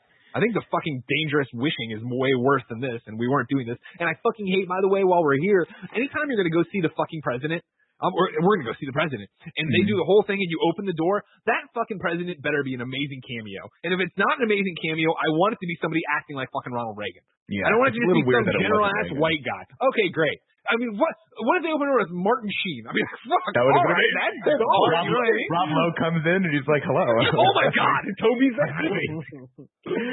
No, but actually, here's a real question for you. What was the thing that the stone took from him? From Pedro Pascal? Yeah. Yeah, he's going to die. Oh, okay, so that was what was taken from him. Because his eye kept breaking. He had all that weird shit in his face. I thought one of the... Okay, because I thought one of the interesting things that they should have explored was when he made that wish, it took away... his humanity or whatever it was. Like, you know how Barbara Nerve, like, it takes away her, like, love of other people and her kindness or whatever it is? I never got... I mean, yeah, it did. I mean, she becomes kind of a you know, unempathetic human being. You wasn't know, that because she was fucking cool and everyone is giving her attention? Not necessarily because something was taken from her? No, I think we got the fact that she just hadn't... Like, she just didn't have any empathy left. Like, she didn't have the one thing that made her endearing to Diana, which was that she was a sweet person. But I thought the Pedro Pascal stuff was interesting because I was like, oh, I wish that had tied in a little bit more with his kind of redemption arc, or the reason why he decides to go backward is that he lost the one, like his son. Yeah, I wish his son should have faded away out of it, right? Yeah. And that was the thing it took from him, and he realized, holy shit, like this whole thing that I've been doing for this son has really been for me, and my son's gone now, and he should have been the most important thing. So yeah, all the stuff's happening. There's a million things going on. Is it important, Kev? I feel like we're. I mean, I was just going to say this whole movie, like everything is. Show not tell, and or tell not show. They just don't develop these things. Like what Nick's saying, like sounds like a cool concept. I just feel like the way they execute everything is just in the worst way. That's all. Cool. So yeah, now they have a bunch of work and it's all popping off and it's all going crazy there. Steve and Diana know they have to go to Black Gold. They go to Black Gold. This is when they sneak into Black Gold and everybody's, you know, making $1 million deals, whatever. And they sneak into his original office, and there's fucking dust everywhere from the rock exploding. And then they pick up the thing. Oh, it's old god magic. This is really fucking bad. We got to find him. Where did he go? Well, he wants more of everything. And they have the magazine about the new king of crude over in Egypt or whatever. And you know, that's where he went. You know, they find a ticket in the trash. Oh, that's for today. He's going to fucking Egypt. That was weird because I was like, how did you get on the plane if you threw the ticket away? Doesn't matter. Well, he's wished it. You know what I mean? Because. You just throw away in the 80s. I don't know. She does call Barbara and say, we need to figure out where the stone came from ASAP. And then we get a scene of Barbara looking through the microfiche with fiche, which I always thought was kind of cool. Yeah, it was cool. The guys like coffee, tea, me, which was a line from frickin' Working Girl, which they totally stole for this movie. And then she gets all mad because she's not going to be pushed around anymore. And while we're here, she goes outside, and that's when she fucks up the fucking booze hound Congress and whatever. She goes outside first, and every guy she apparently in Washington, D.C. in the 80s, past 10 o'clock, there were just, if you were a dude, you had to go out and just drink a lot and just harass women. This is what you did. Because everyone she comes in contact with is just a piece of total, utter shit.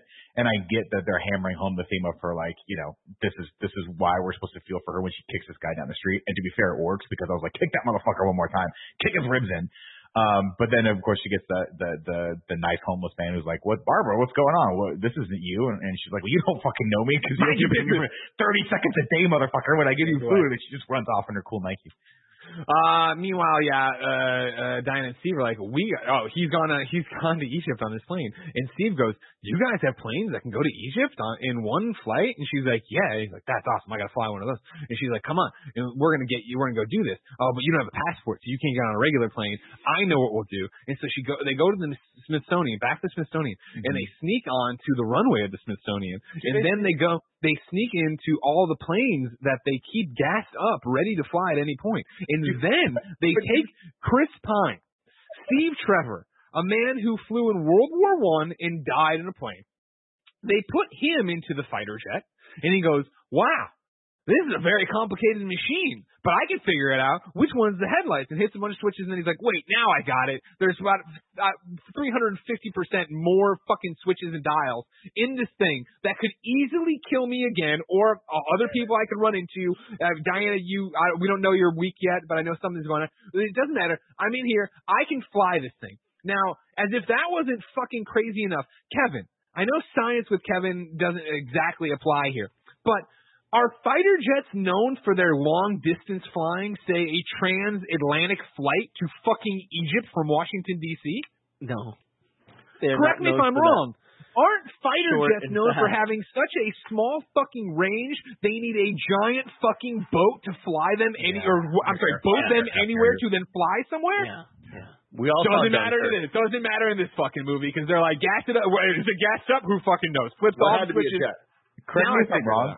Didn't she also? And you said they snuck into the Smithsonian to steal a jet. Didn't she flash her credentials at the door when she walks in? She was like, probably. And they opened the door for her.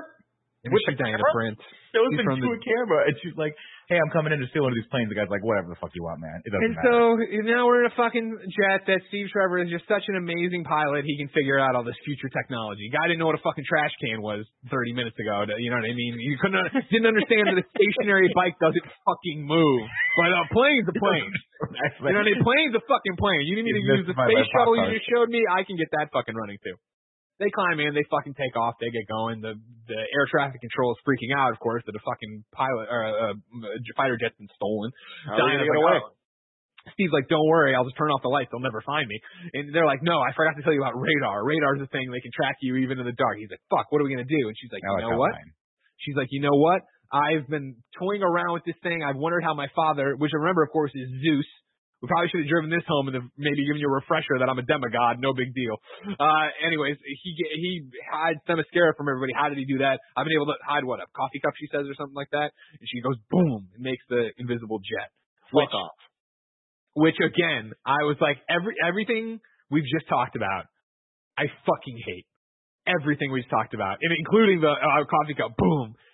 Once it was the invisible jet, I was like, just for that 1 second, I gave myself the reprieve, like, that was cool they got the invisible jet into this. And then immediately back to garbage as they fly through fireworks. Fly through fucking fireworks. Like, that seems so dangerous, but I just hate that it's like, okay, we're getting the invisible jet. This should be hype as fuck, and it is not. It is so lame, and it's like, it was set up via lines of dialogue at the moment they do the thing. It's not like they set that up earlier. Like, this wasn't a reveal. This was the cause and effect happened at the exact same fucking moment. Like, that is so fucking lame. They do it again later. Very, very. I like the fireworks. I like the fireworks. Well, you know why? I mean, maybe I'm projecting, but the reason I like the fireworks scene, right, is because I'm going through. I'm like, oh, this reminds me so much of Guardians of the Galaxy Volume 2 at the end for Yondu, and it's like that thing of like, oh man, what a great movie that was, and what a great payoff to characters and building that was, and what a great thing of explaining complete nonsense. Space and aliens, but making it believable and real. Unlike anything in this movie, I'm like, how are you flying a fighter jet to Egypt? How did you make a comment? How did he make a fucking comment not 5 minutes before of like, man, you guys got planes that are big enough to fly there? And she's like, yeah, come get on an incredibly small one that will... We will be lucky to get to where the Titanic sank. You know what I mean? We're coast our asses there, let alone steal the fucking Concorde. And even then, I'm not sure if it's got rain. Was the Concorde around in the 84? Yeah, it was around in 84. But it didn't go to Egypt from New York or... It just flew really fast. I'm sure it could have made the flight. But that's the thing. At least it would have gotten there quick. I don't know. The Concorde was an international plane, yeah. Yeah, but it went from the UK to New York, right? Like... That's a very specific route where Egypt is significantly further down. Well, you at some point. I'm just saying. All I'm saying, Kevin, is I would have bought that more. I would have. I've been able to suspend my disbelief more if it was that. Absolutely. And again, to be very fucking clear, we don't see them land the jet in Egypt. We don't see what they fuck. They're just in a car. They're in a cab in Egypt now, driving. And clearly, in a movie so bloated that you're like, there's nothing they left on the cutting room floor. Clearly something happened there between jet and car. And even when Steve's like, are you okay? She's like, yeah, I'm fine. He's like, you keep saying you're fine. You don't look fine. What happened there? It doesn't fucking matter. Because even before that scene, we're in Egypt and Pedro Pascal shows up and he walks over to the new king of Crude and he's like, hey, you know what? I'm here to meet you. He's like, I don't even fucking care. This isn't a business deal. I just want to know how you did this, how you made your money so quickly. And he's like, I'll tell you, I found the power of the wish.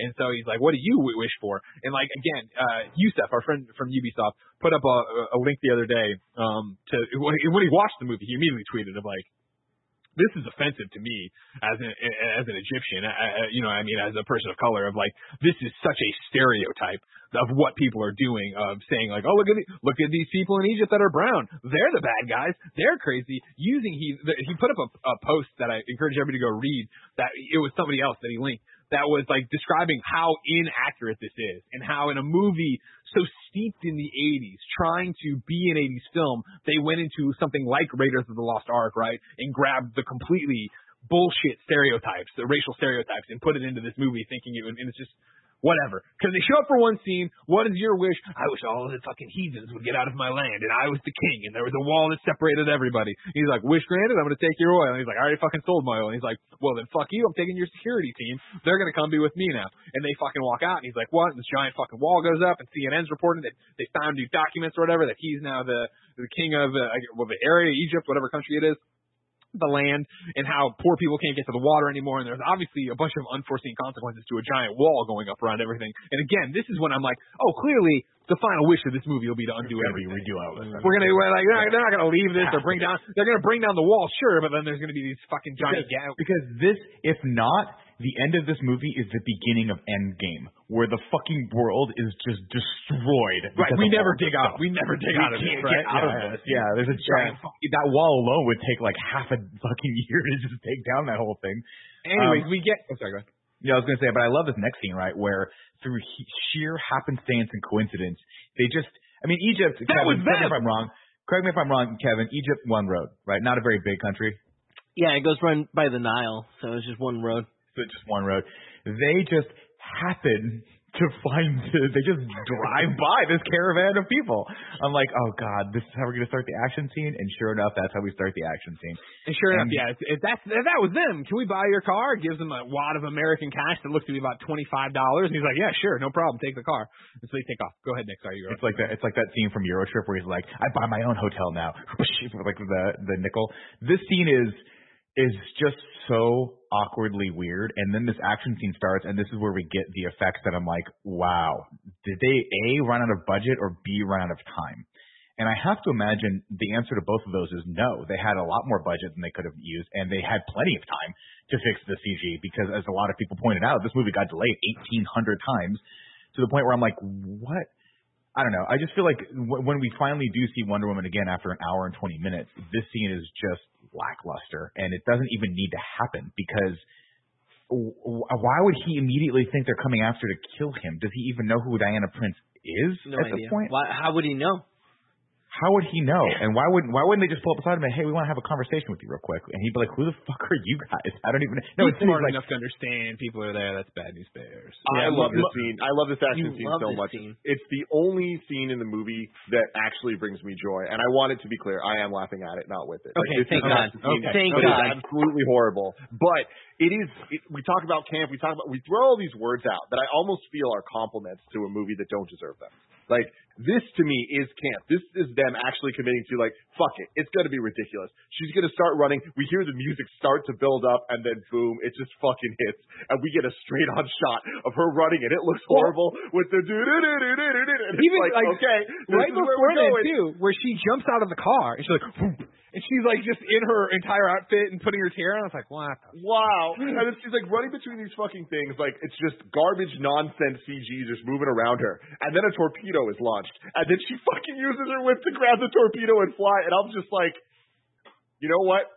Maybe all this was worth it. Maybe it was not, because horrible this is. Because for some reason, also, we have to hammer home that she saves kids as well, because then we have two random kids playing in the middle of the street as this giant caravan's coming toward them, and I'm like, Why don't you see that? Why don't you see that? Why don't you see it? Yeah, they're it's right there. Stupid. Also, why are you playing? Why are you playing on the road when you could play 20 feet over where there's just a giant fucking desert? There's just a giant desert. I'll say this because in the 80s, and you guys know this, there's a lot of things we were scared of as kids, right? Lasers, quicksand.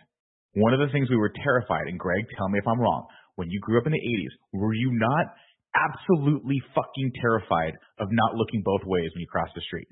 That was I think we still teach kids. No, I thought you were about to go of being in a desert and running out of water and seeing hallucinations. No. That was cool because that always led to something cool. That always led to someone saving you, and then you went on the adventure. In the 80s, if you crossed the street without looking, you were going to get fucking creamed into the ground. That was what's going to happen. Yeah. That's why I think they put that in there. True to this day, but they put it in there because they want to show that Wonder Woman values human life above all, right? Like she's going to go out of her way to save. It's the same thing of like. And why isn't any of this cut when they fight in the White House and Steve goes to fucking shoot them? And she's like, Steve, they don't know what they're doing. You can't kill them. He's like, oh, okay. Which I knew they wouldn't because, of course, this isn't that kind of movie. But it would seem like they were building an interesting thing because, I was going to say famously, I don't know how many of you remember this. In DC Comics, Wonder Woman killed Maxwell Lord, which then set off Infinite Crisis, which then kind of rebooted the universe. Huh. And it was a big deal because that was very much Batman and Superman don't kill. Wonder Woman doesn't kill. And when Max had the power over Superman to make him do whatever he wanted, Wonder Woman put the lasso of truth around him and was like, how do I get you to stop controlling Superman? And Max said, you have to kill me. And she fucking cracked his neck. And it was like a huge fucking deal to see one of the DC Trinity kill somebody. And that reset the universe. So I was like, man, in a different world, we'd be building to that, but we're not building that because that's not what this movie is. And I remember how much trouble fucking Superman got in for killing Zod. So it's like, whatever. Off an amazing level of coordination between Chris Pine and Gal Gadot for him to say, look at me in the eyes. This is all nonverbal, right? And he's like, Diana. Yeah, I know, right? But, so he's saying Diana, but what he means is I'm going to shoot this rocket up into the air. I'm going to figure out how to launch this rocket so that you can then lasso it and it'll take you there quicker. And then the scene of her just rolling around with these kids. What? I thought right before he shoots it, he says point. I've got rockets. But yeah, I'm right there with it.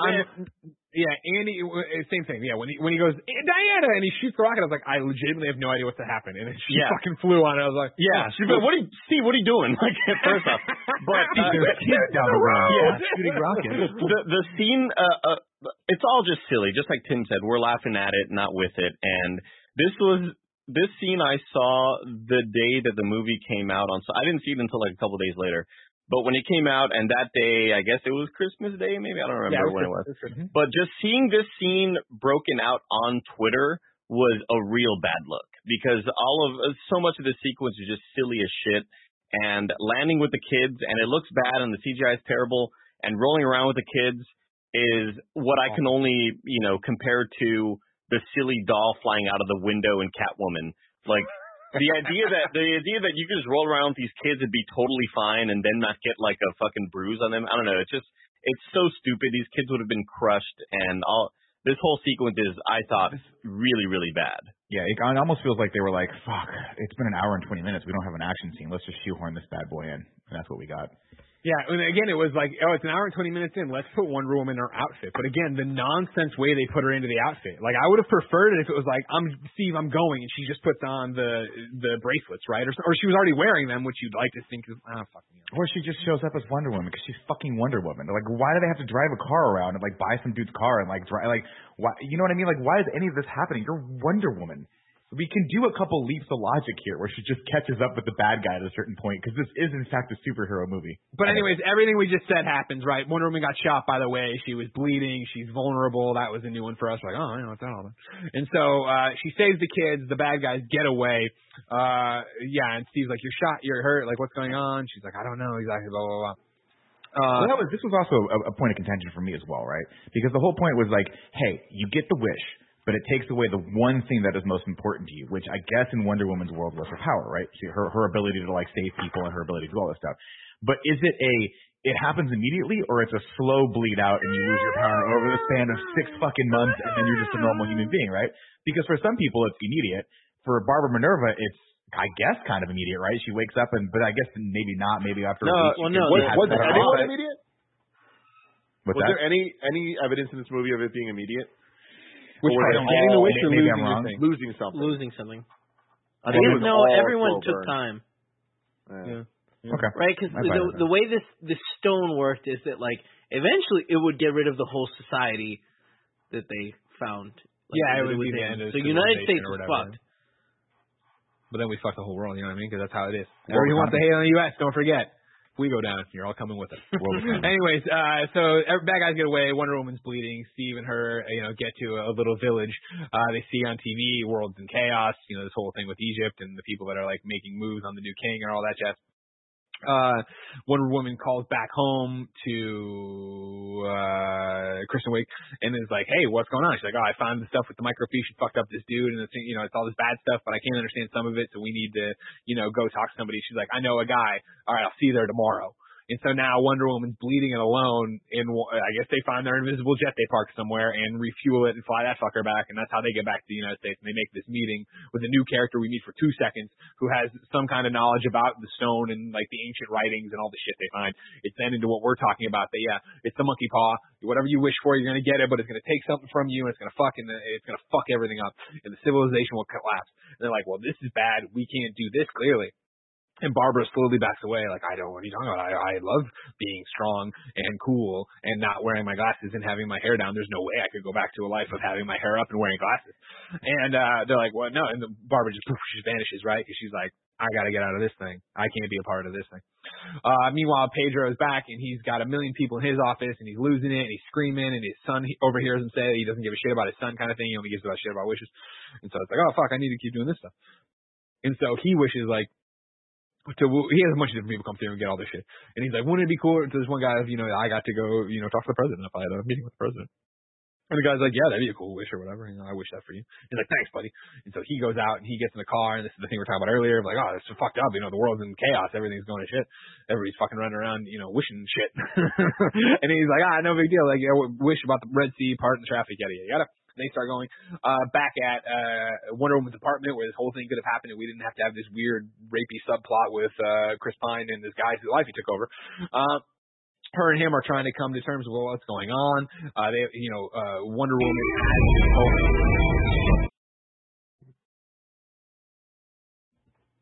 Sorry, I moved my keyboard and it hit the intro. I love it. We were going to hear it one more time. We knew it. Wonder Woman and him are watching all her closed-circuit TVs. This is when Steve sees the armor over there. He's like, what's this all about? And she's like, oh, drape. Yeah, it's from my people. When, we all left the world of man to go to Themyscira to be, left behind. Or when we went there to go be safe, we left behind one warrior, Asteria, and she was the one to fight. So my people melted down all of their armor into one super suit of armor for her so that she could stay here and do it. Wow. When I came to the world of man, I went to look for her, but all I could find was the armor. What a cool. All about. We'll see what happens at the end of the movie. That's what this is all about, What give her a cool costume and action figure. Yeah, what a cool thing to introduce midway through your movie. That would have been awesome to start the movie with. What an awesome scene I wish I had seen. But we get a little bit of a flashback and a little exposition to Tim's earlier point where it's like, we need this thing right now, so let's come up with a quick backstory for it, and then that's it. It would have been easy, too. They could have just, whatever that tournament was, been like, that's the Asteria tournament. Look. To win the armor, right? Or not even to win the armor. Well, but, like, it was. They had a giant statue of her in the middle, and they could have been like, and she wore the armor, which we've lost to time. And it's great. Yeah. It's set up. A perfect way to do that would be Robin Wright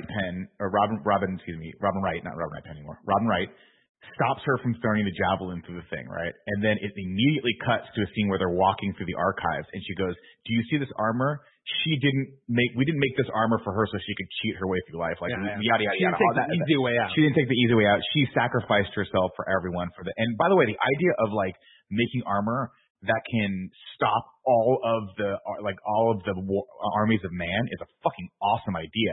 Yep. But man, it doesn't play out that well when she finally puts it on and gets shot by 50 caliber weapons and it just destroys it all immediately. Totally. That's the thing, Nick, is like everything you just said, I'm happy they didn't do it. I'm happy they didn't set that shit up and make it extra epic and cool and hype, because then when it actually does come, it's the lamest fucking thing ever and then gets destroyed immediately. And it's just like, I know I'm jumping ahead a little bit, but who gives a shit at this point? Anything, bro. She fucking flies up, she comes back, and she's in the gold armor, which is like, where'd you get that? What? Like, we know what is fucking happening right now. Oh, they put an insert where she went to her apartment to get the armor for some reason.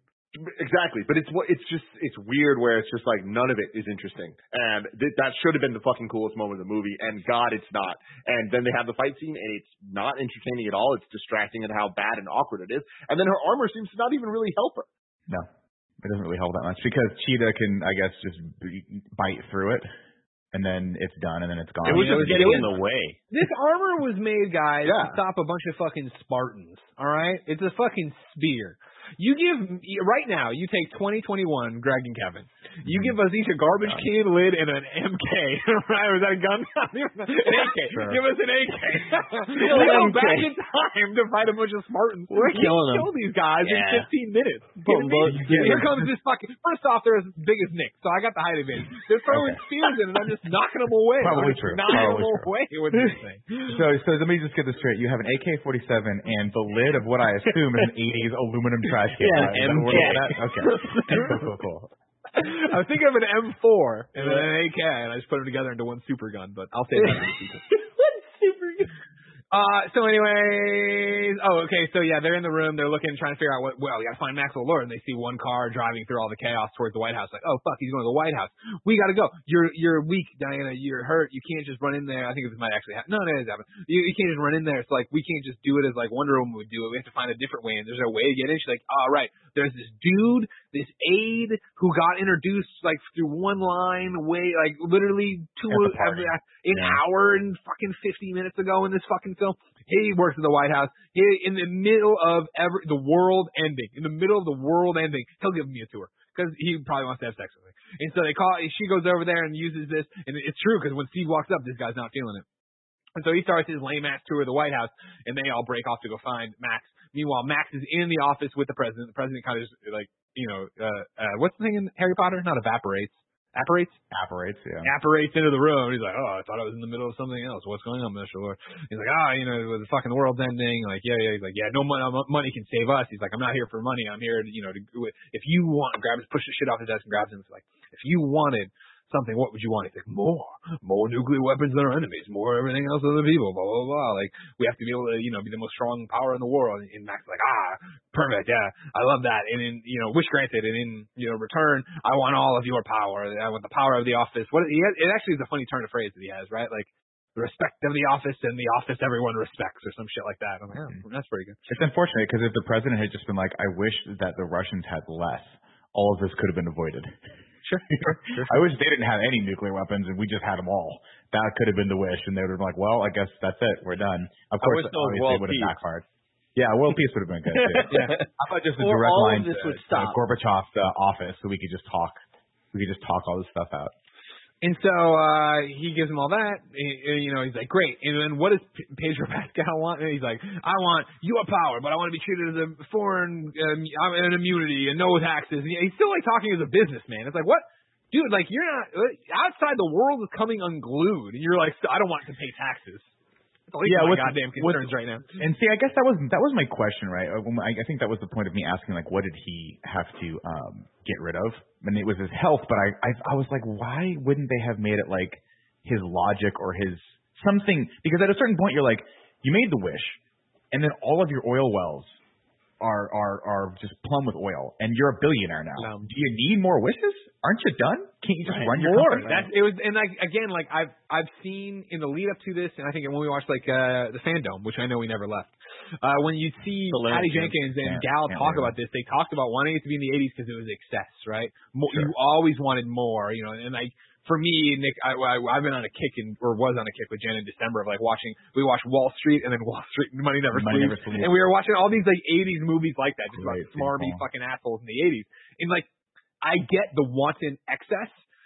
That wasn't like what we're talking earlier. They are in the 80s, but they never drive it home that like, that's what the problem is. If you want to talk about Wonder Woman and why Diana is distanced from people. Sure, there's the broken heart of Steve, but it should have also been like at the start of the film, I see the greed in these people. Right. Like, you know what I mean? I see these people who we've been through 2 world wars. We're lucky to be where we are, but they nothing is enough for them. And like that's why I don't have a TV. That's why I don't go to the mall. That's like there could have been something done there cool, but that would have been too dark, I'm sure. And everybody, DCEU people, we don't want a dark universe anymore, everybody. It's got to be bright. It's got to be colorful. Diana's hope. It's like, all right, well, I think you can't have hope if you don't have despair first.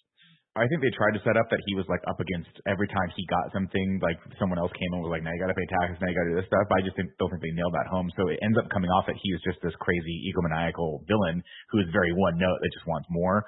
Yeah. And it's a little disappointing because I think the character started off a little bit deeper than that.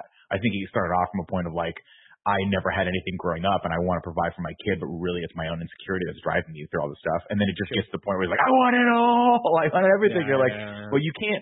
Like, at a certain point, you're like, why is he insane? Because a normal, rational person, even a person who's, like, a little off his kilter, would be like, well, this is clearly going to destroy the world. But I guess that's the power of the stone. That's the whole point of, like, the Loki magic or whatever God made the stone. Before Max leaves the president's office, he sees some planes over there. He's like, what's this all about? And the president's like, oh, this is this new tech we're working on that can take over every TV in the world, no matter how old or how new. It'll allow you to reach out and touch everybody. And Max's like, touch everyone? His fucking eyes all fucked up. Because he's like, oh, I can touch people and get a million wishes and do all the wishes I want right at once. It's like the Riddler, dude. It's not actually touching, though, right? Like, that's one of the things that, like, we just kind of – he has to touch people. Like, they have to touch. They say touch. I know, but, like, they don't mean it literally. But he's like, that counts, right? It counts if they mean it. Well, don't forget, too, though, when he gets there and he talks to the dude, he is like, you wish this works for me, right? And he's like, of course, sir. So, like, that turns on all the equipment that they already had, and it could be interpreted as you hope the fucking machines work. You could also hope my plan works, right? And then if you wish that wish. Good point. We should get it out. Yeah. The magic. Isn't it fucking fun? Because then nothing matters. It's Harry Potter, Kevin. No, stop. It's Harry Potter, man. Come on. Harry Potter's better than this. Whatever you want to have. Harry Potter's better than this. Yeah, exactly. God, I wish this ring would turn me invisible. Forget everything. And so Max starts to leave. Then Wonder Woman is there. She lassos him. And he turns around and he's like, "Oh, aren't you resourceful?" And he's like, "Finish her, kill her," you know, blah blah. And that's when she starts blocking some stuff, and she does the lasso maybe here and blocks all the bullets. But then she gets hit, and then Chris Pine pushes her out of the way with the Batman '89 serving tray. Bing, bing, bing. And then he has a gun. He's gonna use it, but don't use it. They don't know what they're doing. He's like, "Fuck, this sucks." They go back out there. That's when she does the thing. Then they all start engaging and fighting. Max tries to leave, but they grab him. He's fighting. At one point, Chris Pine gets the upper hand on a guy with the gun. He's like, ah, fuck, knocks him away. Then, you know, Wonder Woman's fighting other people and pushing people into people. And then at one point, Chris Pine, this guy, does this weird, like, move where he, like, I don't even know. He just, like, moves his arms. And Chris Pine's like, oh, that's neat. I'm like, what the fuck? And they're like, why is this scene here? Like, what the fuck are you doing? Does this thing, gets out of it, and then 2 seconds later he grabs Max Lord, and Max tries to do something. He does the same thing to him. He's like, I just learned that. I'm like, what the fuck is this movie? Like, what the fuck is going on right now? Right? It's fun, guys. He's got Max Lord, and he's like, what do you want to wish? You want to be a real boy? He's like, no. And reminds you, no. I wish I wasn't handcuffed to you, but I am. And at which point, if I'm Pedro Pascal, like, well, I'm touching you. Your wish is granted. Fuck you. And I take your eyes. He's like, I got no eyes. And there's a little hamsters where his eyes would be. Like, let's get in touch with it. Let's use it. Hamsters weren't in the details. What? It must be better now, though. Somehow I have 4 eyes now because there's 2 hamsters. One in each. And I have a great sense of smell. 4 eyes, 3 noses. Very cuddly. I'm very cuddly. I don't think hamsters have, like, phenomenally, like, famous sense of smell. They think the hamster is like Spider-Man. It's just got a 6th sense of smell. You think hamsters have a great sense of smell? They're animals. Well, yeah, but not, like, exceptionally, not notable. Better than us. But here, I said now I have a great sense of smell. Right, because they haven't think about this. I have 3 fucking noses right now. I'm smelling better than I smell. I felt like the Trevor Saves the Universe, like, this situation, right? Oh, yeah, Trevor. Totally. You're plugging him in there. Yeah, I agree with that 100%. Wonder Woman's trying to talk sense to him. He won't have it. She's fighting these people. And then Barbara shows up. She kind of kicks the shit out of Wonder Woman, no problem. Because, like, yeah, Wonder Woman's like, what does this cost you? Like, look, where's your nice personality? And you were nice, you were all these great things. And he's like, what's it cost you? And they have this shot of Wonder Woman. She's all, like, tired and beat up, and her hair's all a mess. And they're like, oh, okay. And she's like, yeah, see, I know you wish to, dummy dumb. Oh, fuck. And then Barbara leaves, right? She's like, oh yeah, because like Wonder was trying to explain it to her, and she's like, oh yeah, dumb me, I wouldn't understand. Oh, blah, blah. And she runs off with Max Lord. They get in the helicopter together, right? Yeah, because he's gonna go to the thing with the TV station. So they get off and they go that way. Wonder Woman and Steve are gonna go out back into the streets of DC, and it's just fucking chaos. There's a whole bunch of people screaming. There's a bunch of people. I've never made a movie. I have no talent in that regard. But like, I think the sound balance on some of these people need to be turned down, because they're giving lines of dialogue that sound like they are major. What do you want me to do about it? I don't know. I'm like, what the fuck is going? Like, I get it. It's chaos. It's whatever. Everybody had different headphones when they were editing this. Right, yeah, exactly. But eventually, Steve pulls her aside and he's like, listen, they'd already had this conversation a little bit and I want to entertain it. Now they have to have it. And he's like, listen, I had a great life and you got to let me go. You got to renounce your wish and, set all this back so you can go out there and be the hero they need and deserve and, save the world or whatever. She's like, I don't want to. He's like, you have to. And she's like, I love you. And he's like, I love you. And she's like, I don't want to say goodbye. And he's like, you don't have to. You already have. Like, I'm fucking dead. Like, I'm not alive right now. This is a weird thing we've done. Let's give this man his life back. Yeah, and imagine this poor bastard. Like, literally, he's like, he went to bed one day, and then he just goes, winky, winky, and he looks out, he's in a riot in Washington, D.C. People are screaming, people are talking about wishes, he's like, my kids, man, where are my kids? My family! I was supposed to pick my mom up at the nursing home 4 weeks ago. This scene to me is, if I had not watched this movie, and had walked into the room of one of you guys watching it, and you paused it right before Steve started talking to Diana. And I was like, oh, hey, real quick, what's happened so far?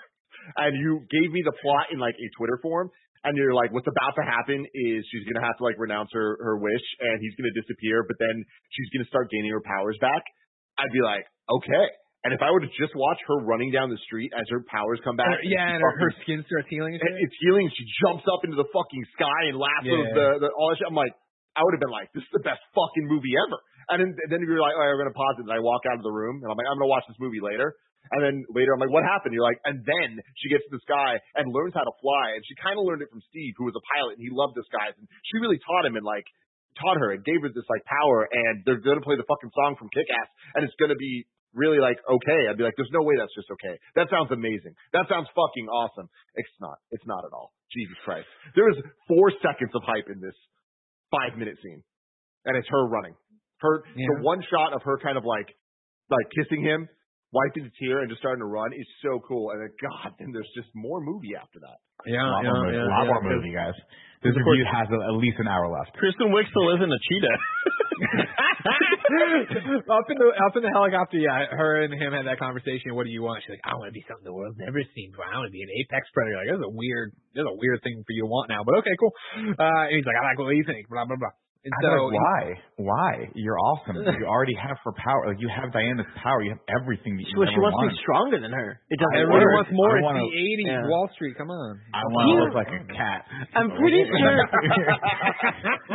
He's like, yeah, I want to look like a cat. Like a strong cat? Like, nah, just the house cat. Just a cat. A sleepy, sleepy cat. So, yeah, they get there. They take over the station, as we've alluded to. I wish all this works. He's like, yeah. So all the things turn on. They immediately start broadcasting to every TV, everything that has a screen. Wonder Woman, knowing time is limited, went back to her apartment to get the armor from what? Not Atreus. Now you got that in my head. Asteria. Asteria. Thank you very much. Oh. And then she comes back then flying in the golden armor. Maxwell's already broadcasting. What do you wish for? And the one lady's like, I want to be famous. And everybody freaks out. And then one guy, I want to be a king. And the other, the one mean people were like, I fucking hate you. I wish all the Irish people would get rounded up. I wish you would drop dead. And she drops dead. And then people start getting rounded up in the street. And he's like, oh, fuck, this is bad. And so all hell's breaking loose. All the wishes are starting to happen, which really should just end the world right there. But it goes on for a while. And then Wonder Woman, she flies on in there in her golden armor. And then she lands. Yeah. And like people are shooting at her with 50 caliber. And all that stuff. She takes them out, and then eventually, Cheetah shows up, Barbara, and she's like, "Oh, Barbara, what have you done?" She's like, "I'm a cat now. I'm a cat. I'm just like a cat." So by the way, I'm just like, what a fundamental poor choice. Because I draw back to the one scene that I keep thinking about, the one that I was like, this actually has some power to it, is when Kristen Wiig kind of embraces the fact that she has this unbelievable power over people now and just kicks that fucking dude down the street. I was like, that's a good scene for me. I think she was kind of ominous in it and really did well. I was looking forward to her just fighting Gal Gadot at the end of this in maybe a cooler costume, but maybe a little bit of flair of it. But no, they went full on. Let's go like super literal. Dame Judi Dench from Cats. They were like, that's going to be our pinnacle. If we can hit the Dame Judi Dench from Cats, then we're going to fucking out of the bark. I mean, didn't they go the way of the comic? Like, that's how she looks in the comic, right? Yeah, but you didn't. But I think that at any production, we looked at that and been like, "Ooh, this doesn't look good. It doesn't translate to screen. We could have done something different." Did we learn nothing from Killer Croc? You know what I mean? Like, he looks nothing like he does. What do we want this universe to be? What do we want you know what? Guess what, everybody? We have carte blanche. You know, and nothing's worked so far. I'm Patty Jenkins. We have carte blanche here. Nothing's worked so far in the DCEU except for us. People really liked our movie, you know what I mean, despite the third act not making any sense, and that's, you know, we kind of shoved in there. So let's make a colorful, wonderful superhero flick. Let's make it female forward. Let's make it about female empowerment. Let's have, you know, Diana and Barbara stop the one fucking sexual predator in the park in both ways and show the different restraints and powers. Like, you know, and then we get to the center like, oh, should we turn her into an actual cheetah? And it's like, well, you know what? That's a great question we're kicking around right now. I don't think we need to go that far. I think we put her in that cheetah jacket and then, you know, she's really powerful. And like, yeah, let me sleep on this. Let me. Yeah, like I don't know. I won't say the last because it's just, you know, Barbara's been a real, you know, character on the page. Barbara's a great character here. We see a lot of growth. Do we need a minute and a half per as a cat? That's a great question. I'm gonna say no. Like it just doesn't benefit the character. I think Killer Croc looks way better than this, though. No. Come on, guys. Killer Croc looked horrible when he took it off, and it looked like a sad 70-year-old man. Come on, guys! Nah, Killer Croc looked way better, dude. Even though he did look like Mike Ehrmantraut from Breaking Bad, his body. Yeah, you're right. His head was the size of his own torso, but still, I think he looked so much better than Kristen Wiig looked as this. Yeah. Doesn't matter. They fight like we were saying. Barbara won't back down. She won't listen. Eventually, they please listen. No, I won't listen. So she electrocutes her. Like, oh man, she just killed somebody. No, she didn't kill her. She's just breathing slowly. She's a tired kitty. You know what I mean? It's one of her 9 lives. I'm also disappointed because doesn't this mean, like, at the end of the movie that we're never going to get a cheetah again? Like, she doesn't get another wish. I wish they had figured out a way for her to stay bad and bring her back later. Oh, that would have been cool. You want more of her? I'm just disappointed. We're dead in one. It's announced already. Yep. Yeah, it is. Yeah. I don't know. I didn't mind Kristen Wiig as the character. I just don't think they utilized her very well. I think it could have been cool because having a comedic actress of her caliber like that turn evil, I was like, I'm looking forward to that. I'm interested in it. But at the end, she's just going back to, I guess, her life. Do you announce her wish? Or does she go to jail? I don't know. It felt like such a waste. I mean, like the jails would be overflowing with people. I feel like at this point, you're the world leaders. You get together at the G20 summit or whatever, and you're like, we make a joint statement. Listen, we'll all admit we got kind of nuts out there. I think it's got a little crazy. I think it's got a lot of hand out there.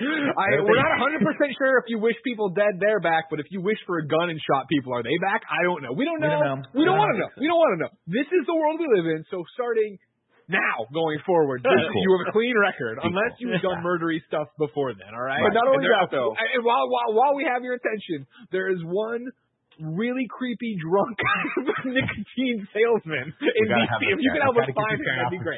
We got to get this guy off the streets. Oh, I actually find that hard to find because he collapsed his lungs by kicking him 50 times. We're going to fix all this, but also everyone in the world is going to – you need to pretend it didn't happen. You just all – everyone, chat, be cool.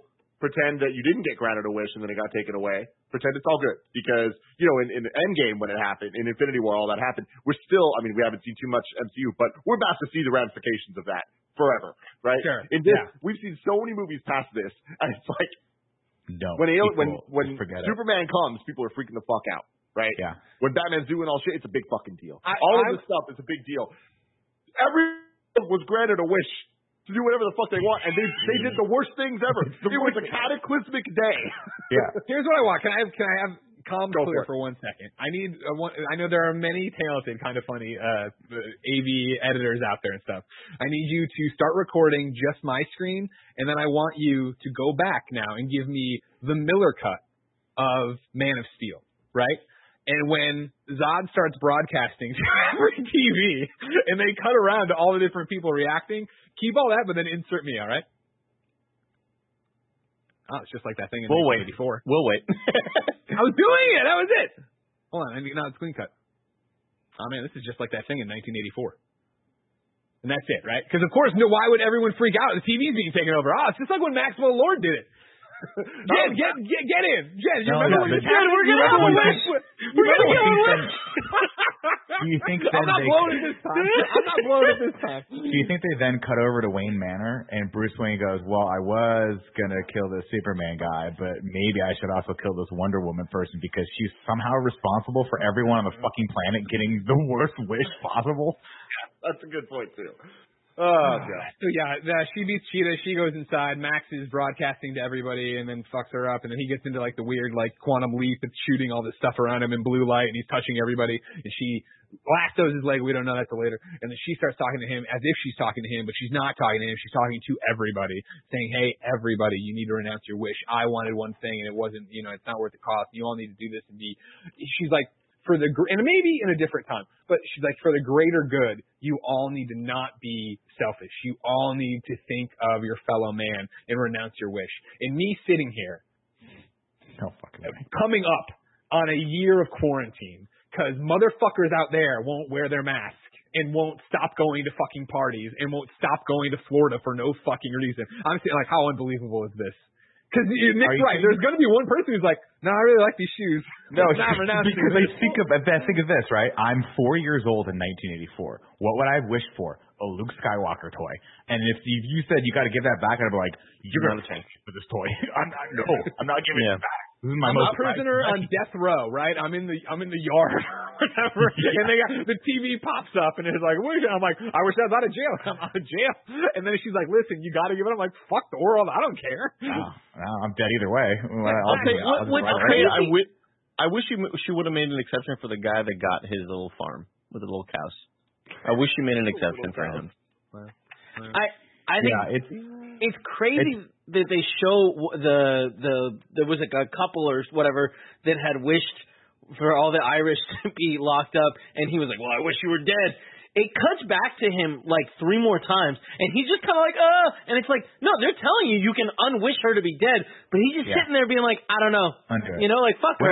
I love it. He unwishes her dead, so she wakes up. No idea what's happening, missed the inspiring speech, and he's like, listen, you need to unwish Irish people getting rounded up, and she's like, no, fuck you Irish people. He's like, oh, no. Just don't like them. Just nonsense. What a fucking nonsense. And I saw people like, oh, man, people just, you know, they don't want bright movies, they don't want happy endings, I don't want nonsense. I love a happy ending. I love it when the superheroes win and the world gets to go back to being a great place, and again, as, you know, Superman is supposed to, or Wonder Woman is supposed to, they inspire people to be great. This, again, back to Kevin's point. This is tell, not show. This is not us showing why Wonder Woman is such an inspiration and why she was able to make us all go, you know what? Yeah, we shouldn't be selfish. This is her talking to the fucking camera to try to bludgeon you with the point that they couldn't make in the front with their three voices in the very beginning of this fucking interview. Nick?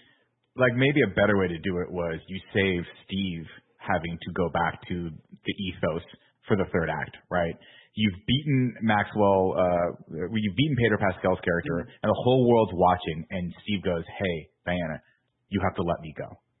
And she goes, I can't, I love you, yada, yada, yada. Everyone's watching, yada, yada. And then he goes, no, you have to. And she goes, fine, I unwish. And then everyone goes, oh, my God, if she's willing to give up the love of her life, like, I'm willing to give up this Luke Skywalker toy that I've always wanted. You know, the one from Return of the Jedi where he's in black, where he's got the black hand and the cool green lightsaber. I never got it.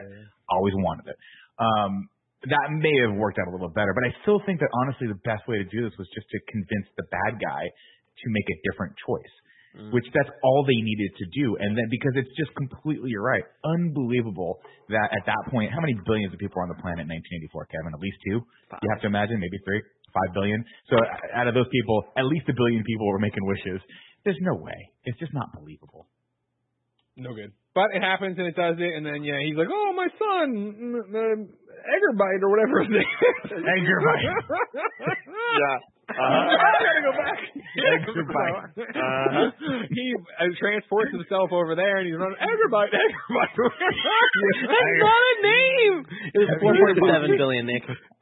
4.7. Thank you. Yeah, not bad. New shirt. Again, a new shirt, right? We're gonna get the Gonzo for Godot shirt for sure. Yeah, like Egger by Egger, or I'm excited for Egger Bite. Like I'm thinking of like a sequel to the first shirt that we eventually put out whenever Robert Pattinson's Batman movie comes out. Perfect. I love it. I love it.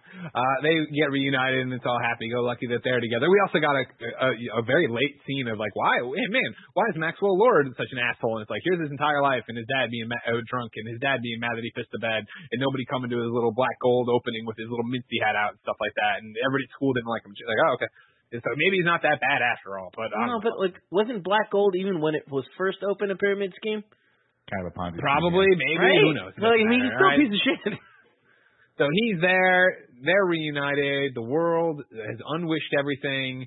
Everybody's back to being happy. So now we're going to have a little December here. Have a little Christmas time in D.C. where there's the tree and Diana's there and she gets hit by a snowball thrown by her daughter and Patty Jenkins' son is over there playing with her. IRL. This isn't some weird thing I'm pushing on you. Even though it would be interesting, right? Because if she actually had conceived with this guy that Steve Trevor was in the body of, that's an interesting story. When you knock back on, that should have been the epilogue. Mm-hmm. She knocks on the door. It's like, 10 months later, she's got this kid. Knocks on the door and he's like, "Hi," and she's like, "Hi, this is weird. You don't even know that. I'm fucking a god, and this is your baby." She's like, "I've never met you, lady." No, I fucked in your apartment. I fucked you in your apartment for like a week. When my dead boyfriend. I was pretending it was someone else. I was imagining someone else's face. Mm-hmm. Or maybe I saw the other guy. We're not 100% sure. All right, it's not a foregone conclusion. We'll have to get a Patty Jenkins ruling on that. Yeah, Nick. Do you think the first word out of the guy's mouth is like, "Wait, are you guys the ones that ate all my fucking Pop-Tarts?" And then it's just a freeze frame on them laughing, and it's like directed by Patty Jenkins. Instead, she talks to him for his Pop-Tarts. They talk to Chris, and she's like, "Wow, she's just so beautiful." Oh, sorry, talking to myself. I know, it's fine. Well. And then there's this thing in the house, this uncomfortable, like, is she about to start dating him? Is that? And like, no, he walks away. Okay, God. And then it's another thing of her just saying over and over, like, the balloon's floating away. She's like, the world's wonderful. It's just so wonderful, beautiful. And it's like, what the fuck? The movie. What the hell? The movie fucking ends. Until we get the badass post-credit scene where, Asteria stops the pole from crushing, and you wonder if it's going to be Gal. It's not. It turns out it's Linda Carter, and she does her best to wink, and it was fucking awesome. But it's also like the syllables in the middle. You need 5 for the first and last line. If you're not poetic, no need to fret it. Haikus don't need to rhyme. Haiku in review. Haiku in review. I enjoyed it because it was like, it was quiet, but it still had the swag to it. It was like the jazz version of it. The beat fell out. I love it. I love it. You can go to patreon.com/kindoffunny to write your review in haiku form, just like Jakuraba did. 1984, Ragnarok, it wants to be. Totally a bore. Amen, sister. Amen. And that's it for now. Ragu Bagu, Greg. Let's do it. Dun-dun-dun-dun-dun. Ragu. Dun-dun-dun-dun-dun. Ragu. What's up, everybody? Welcome to Rag Guys Talk Bad Guys, the podcast on the podcast where we rank all the villains of the DCEU currently. It's going to be rough. The standings look like this. Number 1. Is Black Mask and Zaz. That's, of course, from Birds of Prey. Number 2 is Zod from Man of Steel. Number 3 is Doomsday Lex. That's Batman v Superman. Number 14 is Thad. I don't know who Thad was. Thad from number 4. Oh, okay. Yeah. Number 5 is Sir Pat. Sir Pat? Sure. I guess that's Wonder Woman's guy, right? I think that's Wonder Woman's guy. David Lewis, or the guy that played Lupin. Is that the bad guy? He was the werewolf. Yeah. Oh. Number 6 is Ocean Master / Manga. Lupin. Mantra. No, what's his? Manta. I read it as it's written. Number 7, I'm sorry, Steppenwolf from Justice League, and number 8 is Enchantress and her baby bro from Suicide Squad. Where do we want to put Maxwell Lord / Cheetah? I think that this is such an example of how bad this franchise is that I actually think that they're fairly high for this list. Yeah. I'd say mid-tier. Greg, can you give me the number 3 again? Number 3 is Doomsday and Lex from Batman v Superman. Number 4. You said number four? What was number four? I'm sorry. Number 4 is Thad from Shazam. Above them. I'd say that this is the new number 4. I concur with Tim, and I would say that, yeah, I would put Maxwell Lord / Cheetah above Thad and below Doomsday and Lex. I would put this above Doomsday and Lex just because I enjoyed Pedro Pascal's performance quite a bit. And really I enjoyed his performance almost as much as Ewan McGregor in Birds of Prey. It's just Cheetah brings it down for me, man. Just because she's an unnecessary aspect of this, just to have like a fight scene at the end. But I agree with Andy where I thought Pedro Pascal was just nailing the character the whole time. And I feel like he was fun to watch, and his you almost sympathize with how out of control all of this stuff gets for him. So for me, I would put the number 2 as well. I would put it. So I feel like he plays crazy a little bit better than Jesse Eisenberg, who just went over the top with it. Who was number 2 already? Who was number 2? Zod. Yeah, I would put this above Zod. I wouldn't put it above Zod. I put it right below Zod at 3. Sorry, excuse me. I'm putting it at number 4. All right, let's get an official vote. I think it's number 4, but to make sure, who here thinks is better than Thad from Shazam? Everyone's hand is up. Who thinks they are better than Doomsday and Lex from Batman v Superman? Just Andy and Nick are up. So yeah, now it goes number 1, Black Mask, Zaz, number 2, Zod, number 3, Doomsday Lex, number 4, Maxwell Lord / Cheetah. And now it is time to rank the DCEU. Currently, number 1, Birds of Prey. Number 2, Wonder Woman. Number 3, Shazam. Number 4, Batman v Superman. Number 5, Man of Steel. Number 6, Aquaman. Number 7, we left open because number 8, Justice League, and number 9, Suicide Squad were that bad. So bad. And I think it makes a lot of sense that we had that spot open because that's exactly where I was. I agree. Yeah, below Aquaman. 100%. Yeah. Man, sure. I would put this above Aquaman. I think I would too. Guys. Aquaman was fun. Aquaman was long. I don't know that it was. Dude, was long. Dude, was so fucking long. Yeah. I guess the thing that really, really, really bothered me about Aquaman is that it really wanted you to feel like, fuck yeah, this is bad, but I'm enjoying this. Hell yeah. And I never felt that because I was always just so bad. I was always just so angry that it wasn't anything that it wanted to be. And, you know, I thought Jason Momoa, I wanted him in the way that we cheer on Vin Diesel because he's not great. Like I wanted that to be for Aquaman. And I just never felt that. I never felt anything in Aquaman. I thought it was just pretty bad all the way through. But in this one, I liked Pedro Pascal, and I enjoyed Chris Pine bringing, some comedic relief, even though obviously his character is just like a complete buffoon.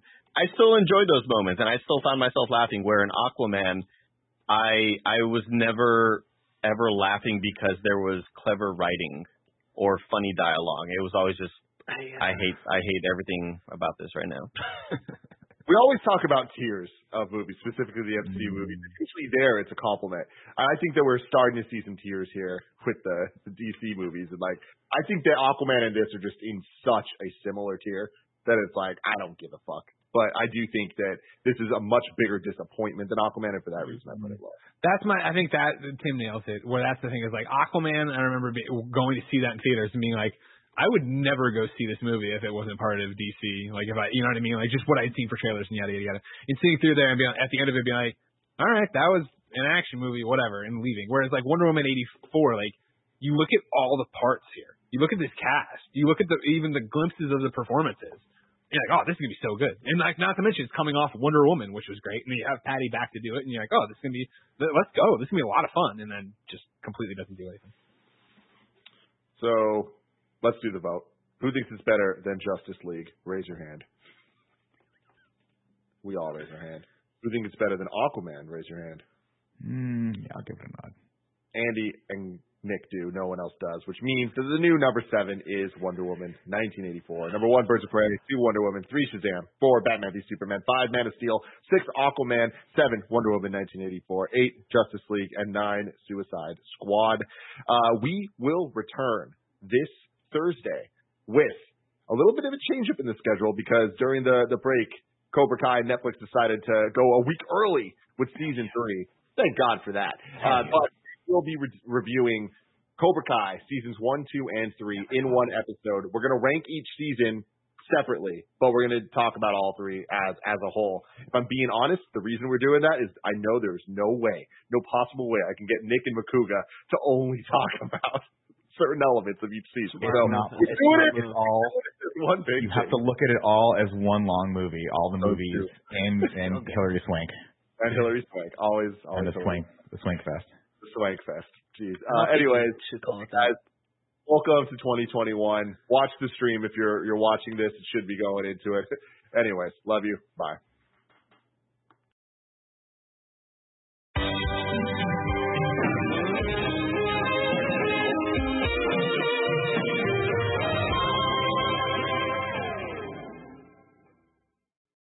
What's up and welcome back to Kinda Funny's Top Gun in Review. That's right. We are ranking, reviewing, and recapping every Top Gun film. Of course, I'm Tim Geddes. You might know me better as Blockchain. I am joined by Matt, the Wolfman Batson. Mike, Jet Wash Howard. Woo! Let's get it. Nick. Hammer Scarpino. Well, that's in contention now. Mm-hmm. I might have to pick a new one. When Ed Harris has your same call sign, I think you got to give it to Ed Harris. I don't know. You give it to Ed, yeah. I think you got to give it to Ed. Ed and I go way back. He'll be cool with it, but he'll be cool. And Andy, what was yours? What did we... Solstice coming in. Oh, God. Andy Solstice Cortez. It just keeps getting better, everybody. Of course, this is Kinda Funny's In Review. Each and every week, we get together to rank, review, and recap different movie franchises.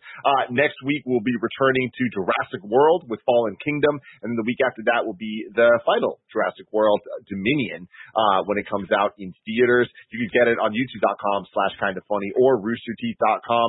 You can also get it as a podcast by searching your favorite podcast service for Kinda Funny in Review, and we'll be right there for you. If there's a movie franchise you love or hate, chances are we have reviewed it, so go check that out. If you wanted to watch the show live as it's being recorded and get the show ad-free, you got to go to patreon.com/kindafunny, just like our Patreon producers, Molecule, Fargo Brady, and Anonymous have all done.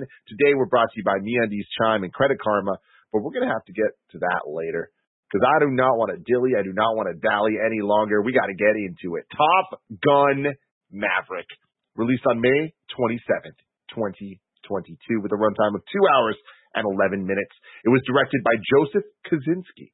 He made his big screen directorial debut with the 2010 science fiction film Tron Legacy, the sequel to the 1982 film Tron. And, Mike, some exciting stuff for you here. His previous work has primarily been with CGI-related television commercials, including the Starry Night commercial for Halo 3 and the award-winning Mad World commercial for Gears of War. Oh, yeah. I love that commercial. That is badass. One interesting note for this movie that ratchets it up to a 10 already is the screenplay, the final revision of the screenplay done by Christopher McQuarrie, who y'all might know as the writer-director of the modern Mission Impossible movies, and all of a sudden everything starts making a lot more sense. I feel it. Makes a lot of sense. The music in this one, once again, done by Harold Faltermeyer, but with an assist. A lovely, lovely assist from the one and only Hans Zimmer, baby. Just giving that extra level of oomph that it needed. And Lady Gaga joining the crew for this one, which you always gotta love. It had a budget of $170 million, which is quite a bit more than the budget of $15 million that the first movie had. But you know what? It's been a while. Things have changed quite a bit. And making movies is expensive, especially when Tom Cruise is involved, because he was like, you know what? I don't want any green screen or CGI aerial shots in the film. Even the close-up cockpit shots are taken during real in-flight sequences. This meant that much of the cast had to undergo extensive G-force training sessions to withstand the physical demands of the pressures during flight. Woo! And it was worth it, everybody. And it was absolutely worth it. Oh, man. So there we go. With all of that out of the way, Nick, as you saw Top Gun 1 in theaters. I did. You are the Top Gun. You are the Top Gun. What are your thoughts on Top Gun Maverick? This movie is one hell of a ride. That's what I will say right there. If you are on the fence at all, if you're like, you know what, I don't like Top Gun, I'm not a fan of Tom Cruise, and I don't really particularly care about aerial combat, maybe this isn't the movie for you. No, I'm kidding. You should go see this regardless, because say what you will about the plot. We'll get into the plot. We'll get into the character dynamics. We'll get into some of the side characters that may or may not have needed to be into this, to feel kind of shoehorned in. But by the end of this movie, let's just put it this way. I had a flat tire driving to this movie. I had to change the tire en route to my donut, en route to the movie, walked in covered in mud, and just begged. I was like, I'm having a bad day. Poor Dee was with me, too. She was like, oh, Nick's going to be bad. I was like, I just want a Diet Coke. I just want a Diet Coke. Got a Diet Coke, sat down. By the end of this film, I had totally forgotten about that. This movie is one fucking hell of a ride. And the last, if nothing else, if you don't even want to watch Tom Cruise act, buy a ticket, wait an hour, and then go into the movie and just watch the last 40 minutes of it, because it is the coolest aerial photography and some of the best sequences I have ever seen in my life, hands down. And I am so unbelievably happy that the director and the team and Tom Cruise all got together and said, we're going to do as much of this practically as possible, because there's an alternate reality where someone else got hired to do this, and they did all of this in CG, and it would have just been the worst movie ever made. Just terrible. Matt Basson. This is one of the greatest action movies of all time. And again, like, to echo what Nick's saying, not all of that's creatively. Like, there are some missteps creatively, but they don't do anything, like, egregious there. What really, like, makes this movie special is all the technical aspects. It's doing everything practical. It's how they shoot it. It's the variety of shots that they have from the cockpit, all the cameras that they use inside and out of the planes. It's beautiful. Like, you feel every turn, every maneuver, and all of that is the sound design too. Unbelievable. It's so crisp and it just has you. It just has you the whole movie. And it's funny because for years, like, we've known about this movie, and we talked about it last week. I was a Top Gun fan, but hadn't really seen it since I was a kid. We're in the age where we have all these legacy sequels, and you're like, cool, another one of these. Can't wait for that to be on in review. And I wasn't that excited for it, and then especially with all the delays, you had COVID. Tom Cruise really wanted this movie to be in theaters, and you totally understand why now. I was so confused by all the hype leading up to this movie. I just remember thinking, it can't be. This is Top Gun. What makes Top Gun so great, the original, is all the iconic moments that are extremely 80s, and you can't replicate that again without it being corny. And actually, they do replicate, I'm sure we'll get into it and get into the plot. In the beginning of this movie, it's not corny at all. It's super fucking cool. It's awesome. But what they do is they improve on all the things that the original wasn't great at. You know, earlier this week, we talked about all the chaotic